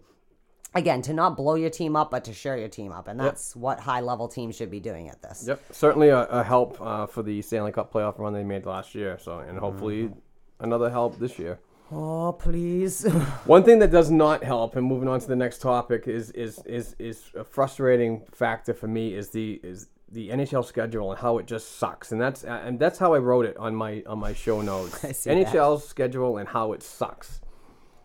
Here's uh the I just simply don't get the idea of all this, and I I know there's many avenues to get to think about of uh, arena availability, where the teams are going to be. There's a lot of lot of moving parts that have got that happen, but I got to find the tweet from Ty Anderson today because it was absolutely hilarious, and I'm like, you know, I'm using this as a topic because uh, Ty Anderson is from 98.5 Sports Hub. He's a fantastic writer, and he's also on the uh, the hockey show on Saturdays with those guys. Really cool guy, and uh, I've met him a couple times at Bruins events. I like to listen to him on Toucher and Rich myself. yeah, yeah. I, I met him several times at um, when I was covering media events with him. So, but uh, he says it's, it's completely nonsense. Bruins came out of the bye week with five sets of back to backs, all travel with all time zones jumping over 23 days. That's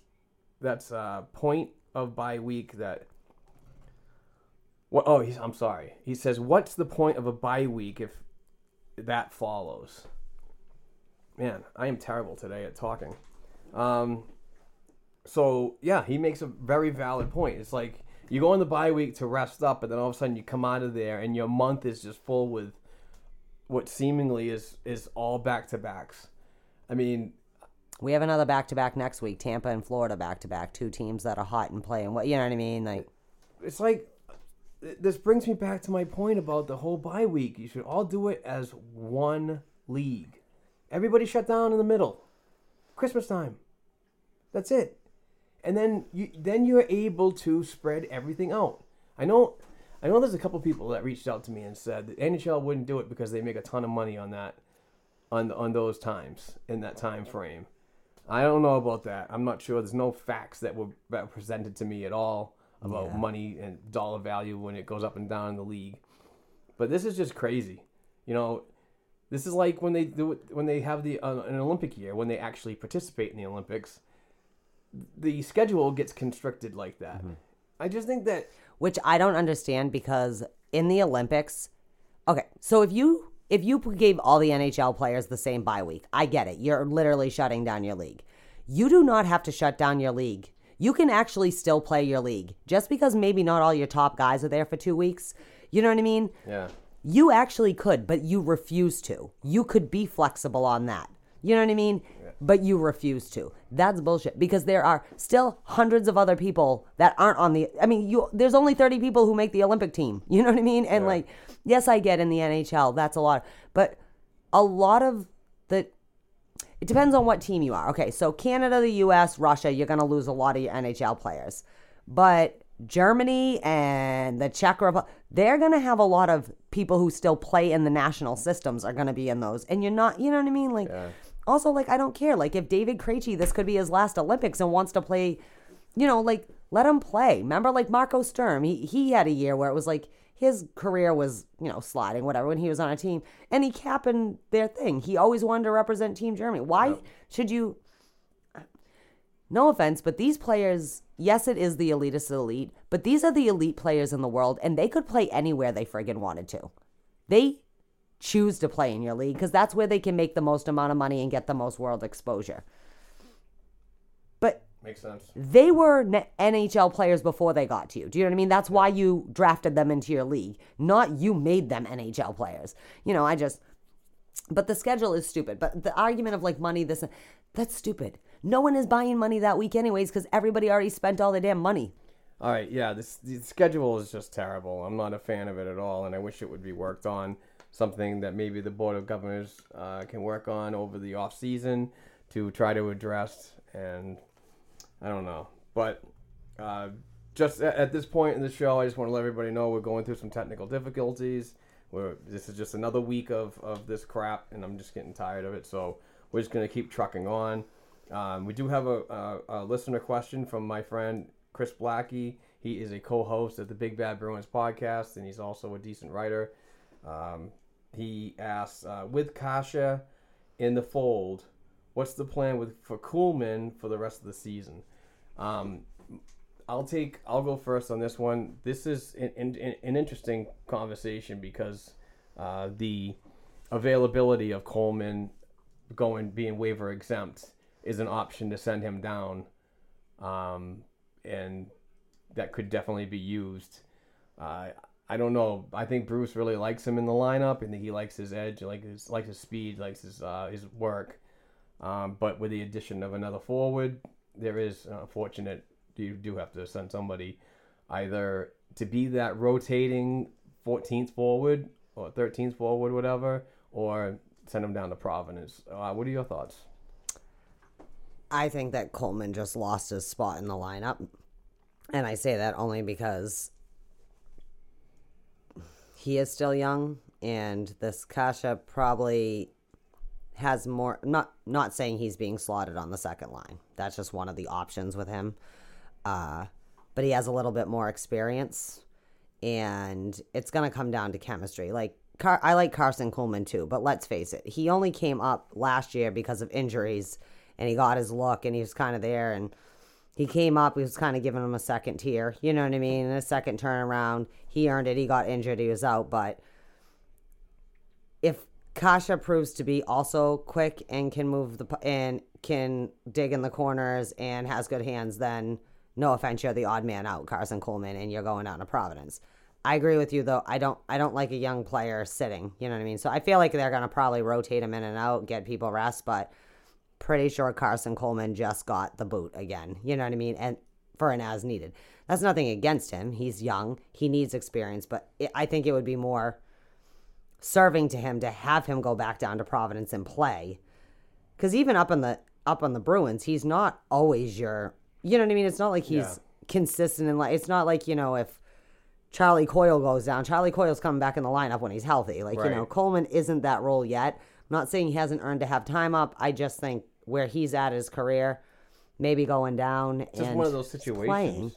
it sucks, and that doesn't mean he won't be up next year. You know what I mean? Oh. That just See, I think I think his full time role in the NHL would be next season. yeah. because there's going to be more availability because there's, there's going to be departures. There's going to be players that I think the Bruins want to get rid of, like um, Nordstrom. I don't think he's coming back.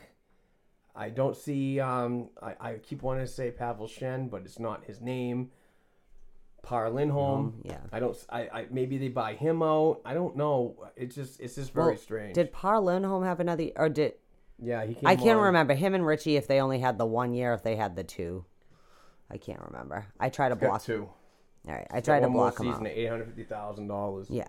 And he's a UFA The- at the end of the 21. The only thing with- 21. those kind of players though is going to be like what else can you get do you know what i mean because if you have to that's not a lot of contract to take on you can maybe package him somewhere else and move you know Yeah. um, also we're going to need some people to dump in the stupid draft next year for Se- for seattle, which next month we should I have a always name forget about that. Uh, I'm never prepared for and that I conversation. well, and we and we talked about this a little bit too. That's what makes kind of this off season and stuff a little more interesting because teams when they're signing contracts, they they have it in the back of their head like, okay, well, maybe Par Lindholm's not my favorite. He's only 850. I don't, don't have to protect his ass, like you know what I mean? right. And that's going to happen with some players. That's why it is important for us to sign certain players. Like if you want Grizzly, Ke- like for example, if you want Grizzly here for the long run, if you true and it seemed, I mean, he earned his time. He seems like he's part of the plan, right? If we can get the big, the big kind of gritty guy with the quick movie guy. Like you know, that seems to be how our defensive and system's an going. affordable cost. Yeah, exactly.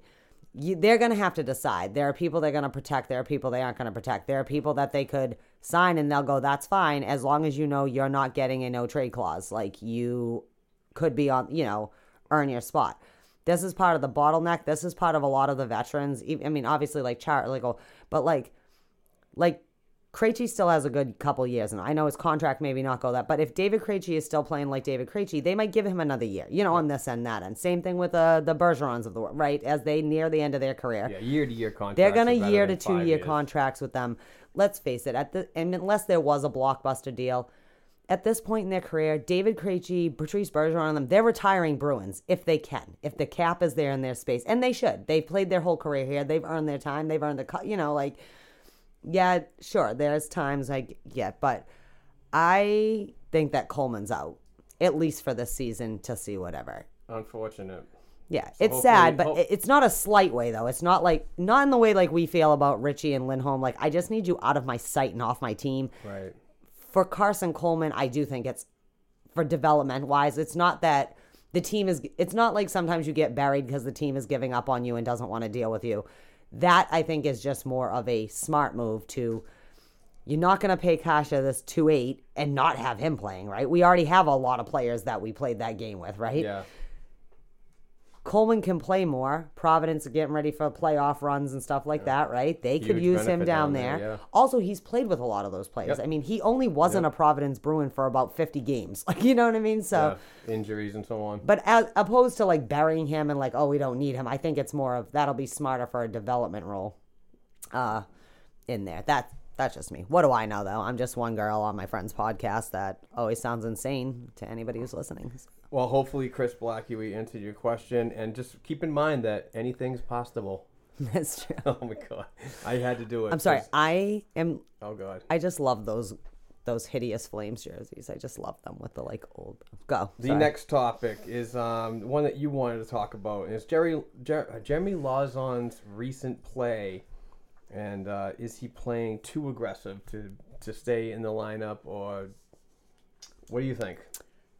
I don't know. I'm, you know, I'm indifferent to a lot of these players. I, I was just thinking this because I, I like like you know whenever the young kids come up and there's a lot of spark and they want to earn their way in the lineup and stay in the lineup and la la la and we do have that issue on the back end too. We we are starting to have too many defensemen and not enough spots again, which we had for a while. Luckily, some of that will be moving, but I and I'm someone who does still like fighting and like like I do like that. I do think there's a place, you know, not like headhunting goony crap, but like, you know, being tough, sticking up.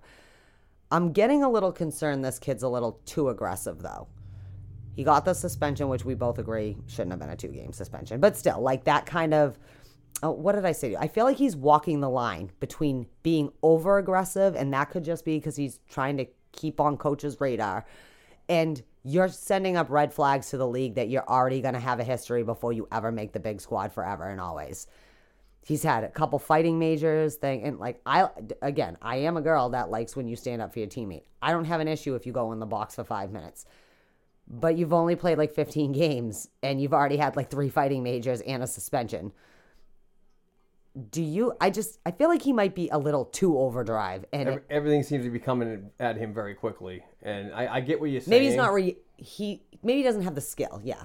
I, I definitely get what you're saying when you when you address and uh, that because you see it. You see him making some stupid penalties. He's a young kid. They're all they're gonna do that. Um, but no, I, I I can see where you're coming from when as an aggressive point. Um, but I, I mean, if you think about it, I, I've never been there, so I'd have to imagine that you know you do whatever you it takes to stay in the NHL. And unfortunately, his situation's a little different too because he's waiver exempt also, and then these damn rumors of Kevin Miller um, coming back, and where where we go with that, I don't I don't I don't know what's happening. I know Kevin's skating and he's trying to make his way back. Two shattered knees is is is nothing easy to come back from, and I just want to see them go with the core that they've been going with the the completely year. So I can see Jeremy going down.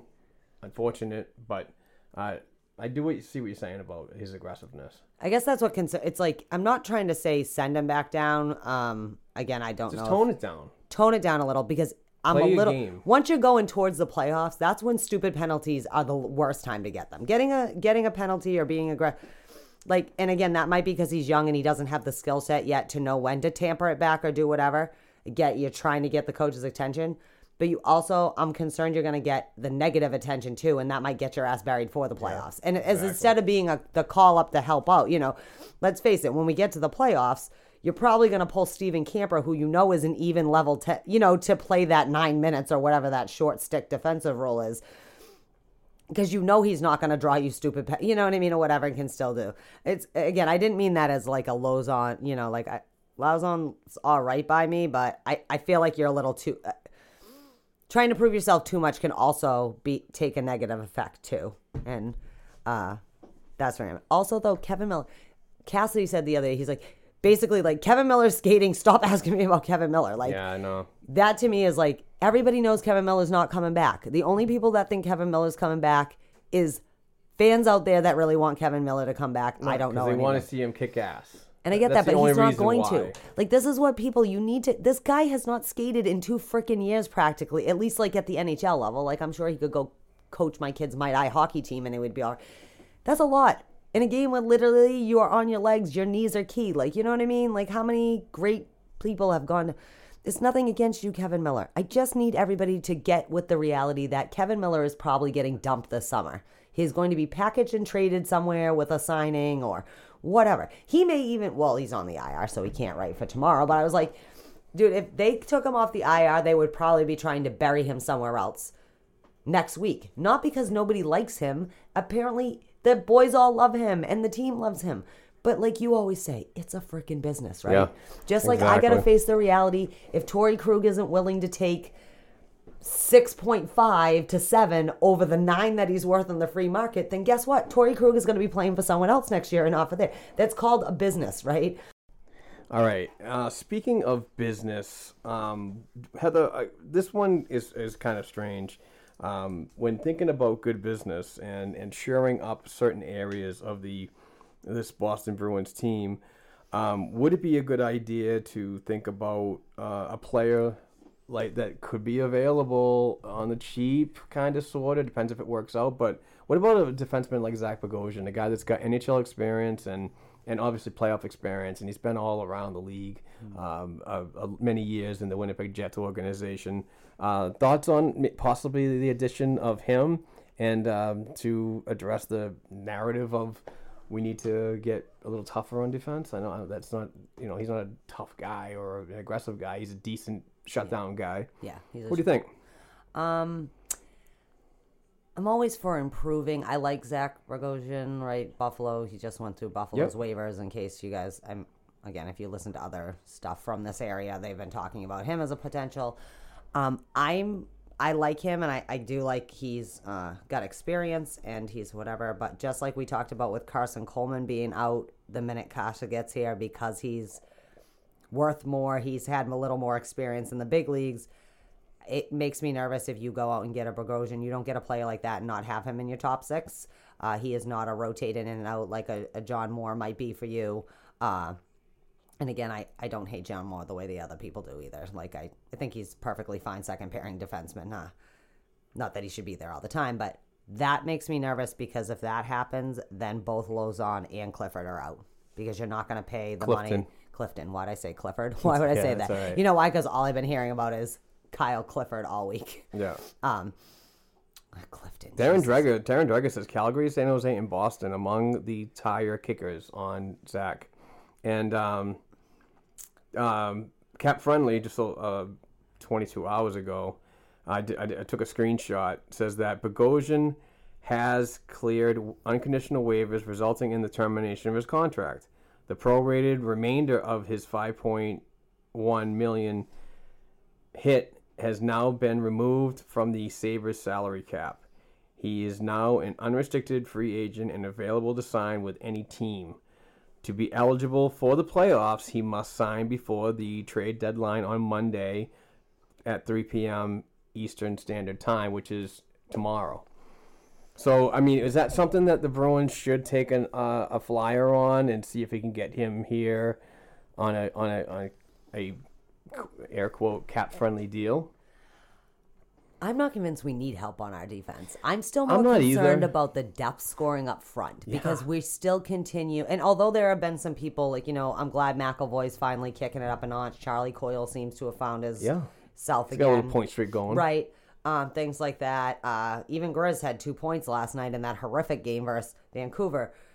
I, I'm not convinced that defensively we need him. I, I- guess I'm in the minority. I understand everyone, and I too was born and raised a big bad Bruins fan, but that's not the way we are. We need strong players. You don't necessarily need just like a tough player. Bogosian's kind of the middle, right? He's a good shutdown defenseman. He's not like particularly your.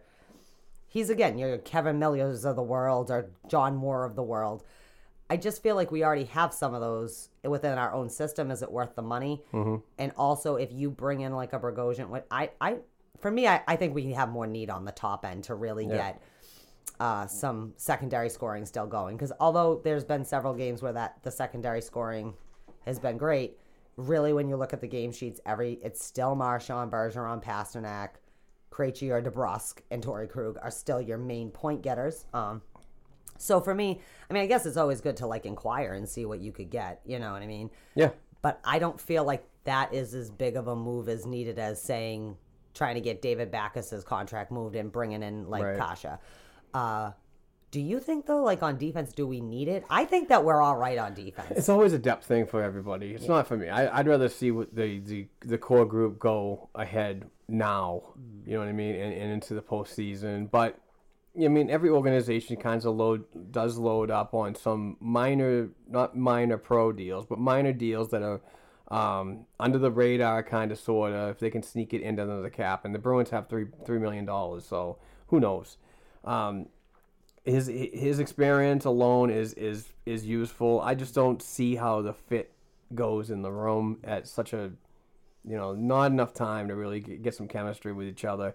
I, I, I more or less I just want to um I want to stay with what we have, but um you know I mean the, the defensive I mean they there's a lot of people that bring it up with the Brenden Dillon rumors too when he you know was supposed to be coming to Boston and he goes somewhere else, um, Washington. So uh, who knows? But let's get to the meat and potatoes to end this show, and and hopefully the these awful freaking sound issues we, we have. We hate mics. Oh, we God. hate mics. I can't wait to get a person that does this for me and understands it all because every week it's something different. But anyway, the meat and potatoes of the show is the NHL trade room. It is tomorrow at 3 p.m. And there's a lot of going, a lot of stuff going on. There's a there's a lot of moving parts when it comes to this trade deadline. There's a lot of conversations that are going on, and with and we're pretty much 24 hours, 25 hours now from that deadline, and and players that continue to to um, have relevant in the conversations. Uh, Chris Kreider, uh, Palmieri, and I hate to say it, and I'm gonna I'm gonna bring it up again, but Joe Thornton is is gaining a lot of traction, and uh, and most recently, um, um, Brandon Saad from the Chicago Blackhawks has has gained some uh, some traction as well. Um, well, let's just concentrate on just those guys right there. Uh, the Kreider, I with with the first round pick, I don't believe with the first round pick that went to Anaheim. I, I think that that brought them out of the contention of um, of Kreider, Uh, unless you're gonna you're gonna put now a second round pick, a roster player, a couple prospects, maybe even a 2021 first round pick. I mean, that's a hell of a lot for a guy that who knows if he sticks around or not. That's too much of a gamble for me. Love to see him. He does check. Uh, we we've said it countless times that he does check the boxes of being a Boston Bruins player, but it, I think the price is too much. I, I understand you want to win now, but you also want to have sustainability for your future. I personally think that Kreider's staying a Ranger. I might be in the minority. no, I think if that deal was going to be done, someone would. Now that doesn't mean by three o'clock I couldn't be wrong. I'm wrong about everything else. Why can't? I just think that the Kreider situation, and New York has said it, they, they're more applicable. They want to just re-sign him and give him a new contract and be done with. Um, I don't think he'd be the difference between the cup and no cup. I I do think his play would be excellent here. I think the style and whatever, it's not the like, you know, my grandmother lives on the Cape kind of crap like we always get with players. But I I I think that you can get other parts that will total one player's salary. Do you know what I mean? Like Yep. for me, I I would rather Don Sweeney get a couple two five players, like you know the Kases or whatever of the world to help shore up what you have. Uh, that's a lot to pay for Kreider. Um, also, too, everyone's freaking out about the first round pick. We had like pick number thirty one. It's not like we we lost a high pick. We lost Deep draft. it's right, So and it deep. is. And the second round, you know, like we basically would have been picking high second round. You know, that's what the end of things. So everyone, you had to do it. No one was taking on the Backes contract without a pick. Anaheim is a dumpster fire trying to rebuild. They need some picks. Um, that being said, I don't think Kreider is coming out of New York. I think he's going to be a Ranger, and they're probably going to re-sign him. Paul. That's just me. Oh, Palmieri. Um, what's his first name? Kyle. Kyle. Kyle. Sorry, Kyle Palmieri. Another one that I think is gonna uh, take a little bit more because he has uh, he has a term. I th- believe he has one more year under contract. So uh, the first round pick right there makes me think that he's out because the Bruins don't have one, and they would be definitely. I like I'd, I'd always love to see a player like Kyle Palmieri. He's another one that checks a lot of boxes of being a Boston Bruins player, but the price to pay is not enough. I think I think we have the team right now. Maybe with a little lateral movement before the deadline, but nothing crazy. Um, could make it happen. I, I, I don't know. Uh, that's just me. What do you think about Yeah. Palmieri? We I love Kyle Palmieri. I think New Jersey's in a different situation this week than now that they've moved Coleman uh, to Tampa and things like that. Do you know what I mean? Uh, I don't know how much more they're gonna want. And I mean, he's one of their bigger stars on the team. Uh, like, I mean, if you can say New Jersey has a core, he's a core player, right? New, we know that New Jersey is just a s- special case right now, not even living up to their own expectations. But um, we do have some free space now. Do you know what I mean? Yeah. And Palmieri, just like we had talked about before, like what makes me nervous about Toffoli or like at this point, you better have somebody with term to come in, which like a Kase. One thing is at least he's signed at a reasonable amount, and we at least have him to do what we need to do with got him time, yep. next year. Um, I would like to.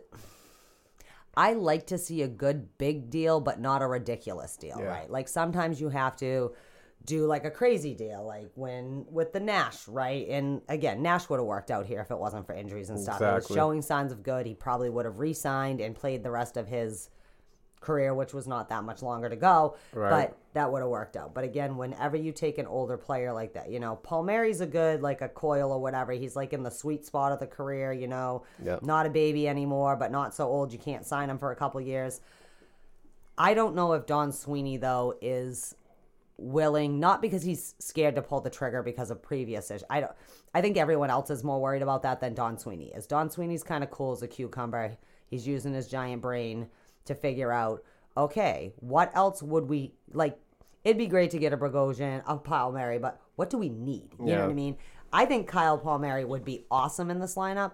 But again, this goes back to we also have all these other players we want to try and keep around. We got thing. I don't I don't think that's going to be the end all be all of the depth scoring. Do you know what I mean? So, although I would like to, he was he's my choice of if we could have got any of the names that were rumored to. But then again, I, I heard we had Toffoli in our back pocket. It turns out he scored two freaking goals goals, and an us. assist against us last night. So Uh, the next one is is not one that I'm on board with. I don't care the nostalgia factor, and I don't care if he's a if a decent player, but he's on the decline, and I don't want him. He's got I think two goals, maybe he's got five now. I already had a hat trick the other night. I'm not totally sure about that. Somebody could have been lying to me because they want to get me to change my my my thoughts on him. But I, I am not on the on bring back Joe Thornton to Boston train. I I am that's an absolute uh, train wreck, I believe, waiting to happen. I don't like the message it sends in the room. Um, and you could you could say that for Kasha too, but it's not a Kase's not coming here as a high profiled NHLer like Joe Thornton is. Joe Thornton's a freaking Hall of Famer, and he's going to be in the Hall of Fame. And I'm I'm not shitting on his career at all. I just don't think it's very cool to bring in a guy and the story and now have the whole locker room go, okay, so now we're doing it for you. Now it's all about Joe. Yeah, no. Bullshit. Keep the story on the core and the team that has been there since training camp in September and have done the trials and tribulations of, of an 82 game season or up to this point, 60 whatever, and then roll with it. I don't I just don't see it. And then here's the one of the major factors why I don't want to see this trade ever happen.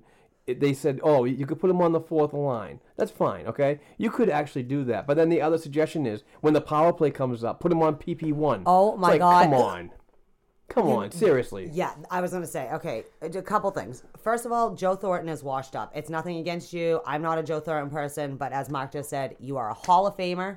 You need to either retire in St. Louis and be done with it and San let your career. San Jose. What I say, St. Louis? Yeah. San Jose. I know which team you play whatever. Again, I, I like I said last week, I don't give a shit he hasn't won his cup. You know why? He's had plenty of opportunities to win a cup where it's not like he was floating around on a non contender. He's been on one of the best teams Yep. in the NHL for the last 15 years. Third, he is not a Bruin. He was a Bruin in his storied career for a flash in a goddamn pan. He is a San Jose Shark, okay? Kase is more important to me because he's younger, he's got term, and can actually still has room to go. Yeah, Thor- I don't need Thornton on my fourth line. he's got I, seven goals I already have exactly. So he's got two more goals than Joe fucking Thornton. Joe Thornton, allegedly. allegedly. Allegedly, All right. he still could have two goals. So, Joe Thornton is un. If there was a need for him, that would be a different conversation. Not my cup of tea, but again, Hall of Fame defense. But just because he started here, so freaking what? Do you know how many other people started? th- so we're gonna bring what Phil Kessel back? Because I got to be honest, if we got to bring back an old Bobby center, O's coming back. I heard for that defensive yeah, spot. the spot. You know, I mean, how tough could Bobby Orr's gonna finally get his other cup? No, I'm just kidding. Um, The thing, the thing for me, thing. the thing for me uh, on the whole Joe thing is is the, the suggestions of where he goes. Um, you definitely, he said you could put folks out there seem to believe he'll be a solid fit on the third line center, which would mean you'd have to move Coyle to the right wing. Mm-hmm. And that was immediately a shutdown for me. They're like, you wouldn't buy into that? I'm like, hell no. Sweeney just got on. Have you a right seen? wing. Have you seen? Yeah, exactly. Have you seen? I- I mean, it's plain and simple. He's not good at the right side. So that's a big. Uh, Thornton is a big no to me because it's it's the news. It's it's to me, media fuels that because it's the stories that they're going to get out of it on a day-to-day basis building up it they want the clicks i get it the driving the driving the the feeling of you know that um oh i can't even think about the words i'm No, they just they, we live in a world where news do reporting it is for the based on Gipper, click. you know? Yeah. Um, I do have to say though, like just talking to other Bruins fans, I feel like Bruins fans themselves are in the minority of why do I need a fourth liner getting paid that much? and I get like he's on a different like Yeah, a one year set. I get that. We're not paying him ten million dollars like the old, but he's also not the old Joe Thornton. So it's almost like if we had this conversation before the Rick Nash incident, you know what I mean, and had made that argument, but still, we have too many people in the middle. He's on his way out. It's not like again, we're not talking about Joe Thornton of five years ago. We're talking about Joe Thornton of five games ago, and it's not looking pretty. Yeah, exactly. Again, not all you Joe like the team itself. San Jose has had its struggles, you know, whatever. Um, I don't think we need any more leadership. Thank you very much. yes. Um, we have a ton of leaders in the room Do we have? Was there a captain between? Who was captain between Thornton and Chara? Anybody? I don't think there I don't was think there was. anybody Yeah, I think so. Yeah. uh, How is that going to look to Zdeno Chara after all this time? Like walking in, now you're going to have that weird. There's only maybe one player that even played with Joe Thornton, so it's not like he has a room full of his buddies he played for. Did Berger? I think Bergeron played. oh i'm not that's a good one But what I'm saying is, like, I, I mean, I don't know the specifics. This is just like in general. Like, we're not talking about 22 year old Joe Thornton, 25. We're not even talking about 38 year old Joe Thornton at this rate. 22 year veteran Yeah, 40 And something year again, old I, I'm I'm not a Joe Thornton person. I do not deny though. You are a career NHLer. You are a player of a generation. You know, you are were a face of this NHL for a long time. You know what I mean? Like Yep. before these kids. You have no need on my team. We already have a mediocre fourth line centerman. I only say that, Kuraly, because you've been struggling your ass off this Tough year. What I'm saying, we have plenty of centers. We talk about this all the time. Do we need any more depth up the middle? I mean, Jesus, we have enough centers for the next four Bruins incarnations. Seem to always do that. Seem to always get the for, uh, the centers and and forwards with left shots. Yeah, left shot. Can we get? Yeah, we need some more right shot. For but the Joe Thornton thing is just to get people talking. Yeah. No one. I cannot imagine that Don Sweeney's like, oh yeah, that's what I want to do. There's a heavy rumor that Pittsburgh might be a destination for him, and that could be due to injury reasons and them trying to make a run. That's fine. Whenever you have a player that old, like, this is the other thing. I, and the, first of all, actually, let me address the fuck he's coming and playing on the first unit power play. It's not happening, people. The first unit is set with Fired up. little very. That's just stupid, right? Oh, you know what? Hey, you know what? Let's go four forwards, and you know what? We're gonna take Torey Krug off that, and we're gonna give Joe Thornton that role. You know, Charlie McAvoy is, you know, he can handle it. That yeah, let's do that. That shut the fuck up. He wouldn't even make the second unit power play. Our power, like, let's mess with our special teams. Like, okay. But the thing that drives me nuts is these same people who want to bring back the shell of Joe Thornton to be on this team are the same people who complain about Zdeno Chara, who, not offensive, we're gonna compare 40 year old something to 40 year old something, is in a lot better shape Yeah, than Joe. Thornton. Yeah, especially considering the position he played. Like defensemen break down, they they peak later and they break down faster because of the nature of their position. Right. Right? Am I wrong in that? I'm just No. saying. In my experience watching the NHL my whole life in college and whatever. It's just a stupid idea. The Joe Thornton thing, it's not even a good idea for a wet dream. It's like a fucking nightmare, dude. We don't need more set like ugh, like so then what? Now we're sitting Kuraly up there. So now once again we're putting someone in Although I did like this- him on their left side. Okay, but again, we have too many lefts. We don't need anybody on the left. We need some. So if like Joe Thornton decides at 42 years old he wants to be a right winger, then maybe we'll talk about it. But if it means bring him in and move Charlie Coyle to the right wing, everybody can fuck themselves. Like not like you out there listening to us, but just the people who drive. You know, like, and I haven't heard any hockey experts in our area like the people I would trust of the, you know, like our- Talking about it? they're talking about it, but Oh, none of them seem to sound like, yeah, that that's a brilliant. That's exa-. No, like it's No, all they're like just exploring options. right. What I mean is, what I keep hearing is like, although I respect Joe Thornton, no, that's one of those you're blowing up your team for no reason moves to me. Do you know what I mean? I just Right. I can't. And if I'm gonna blow up my team, it's gonna be for the Chris Kreiders and the Palmieris to find a spot, not the old Joe Thornton. No offense, Joe Thornton. You are a first ballot Hall of Famer all the way guy. I am on board for that. I am not on board for you to ever be a Boston Bruin again.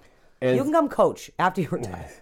And to end the uh, the 2020 trade talk, what do you think about uh, Brandon Saad from the Chicago Blackhawks? He's um, been heavily rumored. I know that I know that Chicago's been in the ninth floor scouting the games and um, and down in Providence looking at prospects. Uh, so they've been going back and forth with each other. Uh, thoughts on Saad? What do we know what Saad's making? I have no idea Chicago's idea. a strange team where they have ridiculous contracts. Let me and then, let me pull it up on CapFriendly if you Um, want to keep talking. I, I, I do like Saad. Obviously, someone with playoff experience, Stanley Cup play. You know what I mean? Whatever. Um, Six million, and he's got one more year left. Twenty-seven years old, so versatile forward, plays the left wing, right wing, and is a UFA at 21, 22.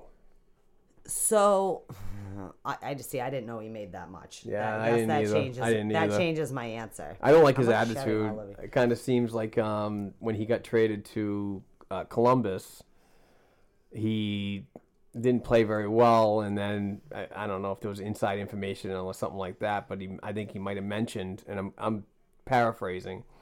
I think he might have mentioned that he he wanted to go back to Chicago, and somehow that deal happened. It worked, or you know, Well, he was originally dumped, I think, because Chicago got themselves The cap crunch. cru- like Yeah. Oh, super yeah. crunch, like. Yeah. It was like Captain Super Crunch right there. Um, I guess for, I guess on one hand, I do like I do like him because he is versatile. He has a lot of experience. Again, he's kind of in that sweet spot. He's not like too young. He's not too old. Six million is a lot. It is a lot. Even if you could dump him or trade him and package him in the off season or whatever. You're gonna have to give up a roster player at four million just to just to make room for him. as someone And at just, that point, why didn't you just keep David Backes? Yeah. And that's we talked about this, right? Like I'm just like like this worked out the trade that they did. Backes can still get his money. We don't have to pay all Yeah. that money. Whatever, moving on. The minute you sign Brent Brendan Brandon Saad, you're not re-signing Torey Krug. Yeah. That is literally the six million dollars you have to come up with at least to pay Torey Krug. Because he is he's gonna take a friendly deal, but he also's gotta know his worth. I mean, again, he ends in the top 10, 15 defensemen every year for points, things like that. I mean, for his six years or whatever. That and if you don't sign Krug, that six million dollars is what you sign Grzelcyk with and what you sign DeBrusk with. Do you know? So Yep. from a cap standpoint, although also if Saad wants to be in Chicago, I don't want him to show up here and then have an attitude problem until they get called home Oh, yeah. too. So I like his experience, I like his age. His cap hit for what he does is too much for me. When we have That's fair. other people that no, can that's very fair. that role. So that's just All right. Well, so yes, maybe Kreider, but we don't want to pay for him. Palmieri, if you could figure it out without blowing up the rest of the salary cap. say no to Joe. Say no to Joe and stay And in Chicago. Too side. sad for Saad. I don't want him here either. Well, you and I both know, like, if Sweeney makes another move, it's not going to be for any of those. It's going to be, be a another small two million point dollar five. Yeah, yeah, something exactly. like Like, move on there. Okay, that is it for today's show. Um, we and if you happen to hear any any quality technical issues, we apologize. Um, really sorry about that, but uh, hopefully we survive uh, tomorrow's trade deadline. Let me brag. Well, it's it's two hours. We've already at two hours, so um, yeah. So hopefully all these all the uh, prospects and and and roster players stick around on this team past tomorrow. We know we know the people that the players that are going to be here, but some may be exiting. So Please don't be Dan Heinen. Please don't be Dan. uh, thank you very much for listening. Thank you for all the new Patreon subscriptions we got. That was pretty cool. That hopefully they've been listening and they they heard, but. We want to appreciate those people. Rate and review. rate and review on Apple Podcast.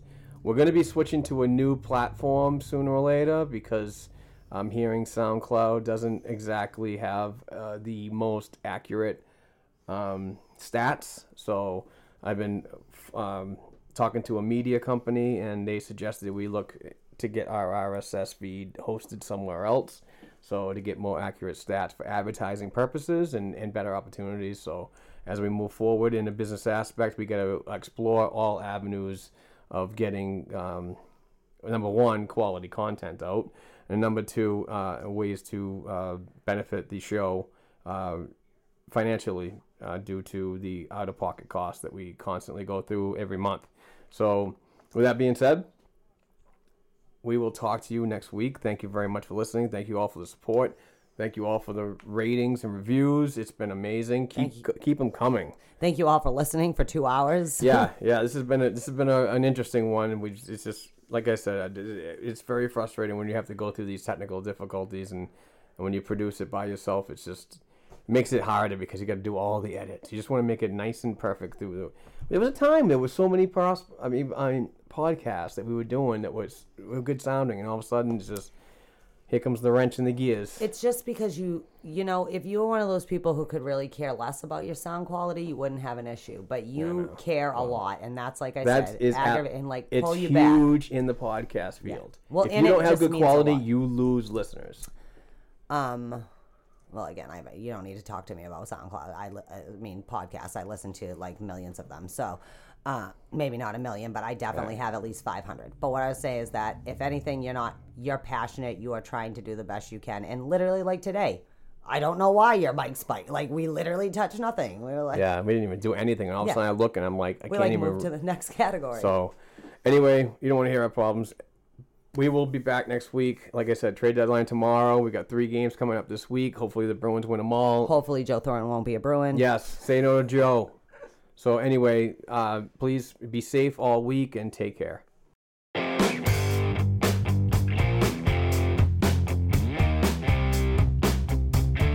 Thanks again for listening to and supporting Black and Gold Hockey Podcast. Please share the show with your friends and family, and don't forget to subscribe to and leave a five star rating for the show on your favorite podcast platforms such as Apple Podcasts, iHeartRadio, Spotify, and SoundCloud. Between shows, help us keep the Bruins talk going by visiting our website, blackandgoldhockey.com, by sending an email to blackandgoldhockeyblog at gmail.com, and by following the show on Twitter at blackandgoldpod. Peace out.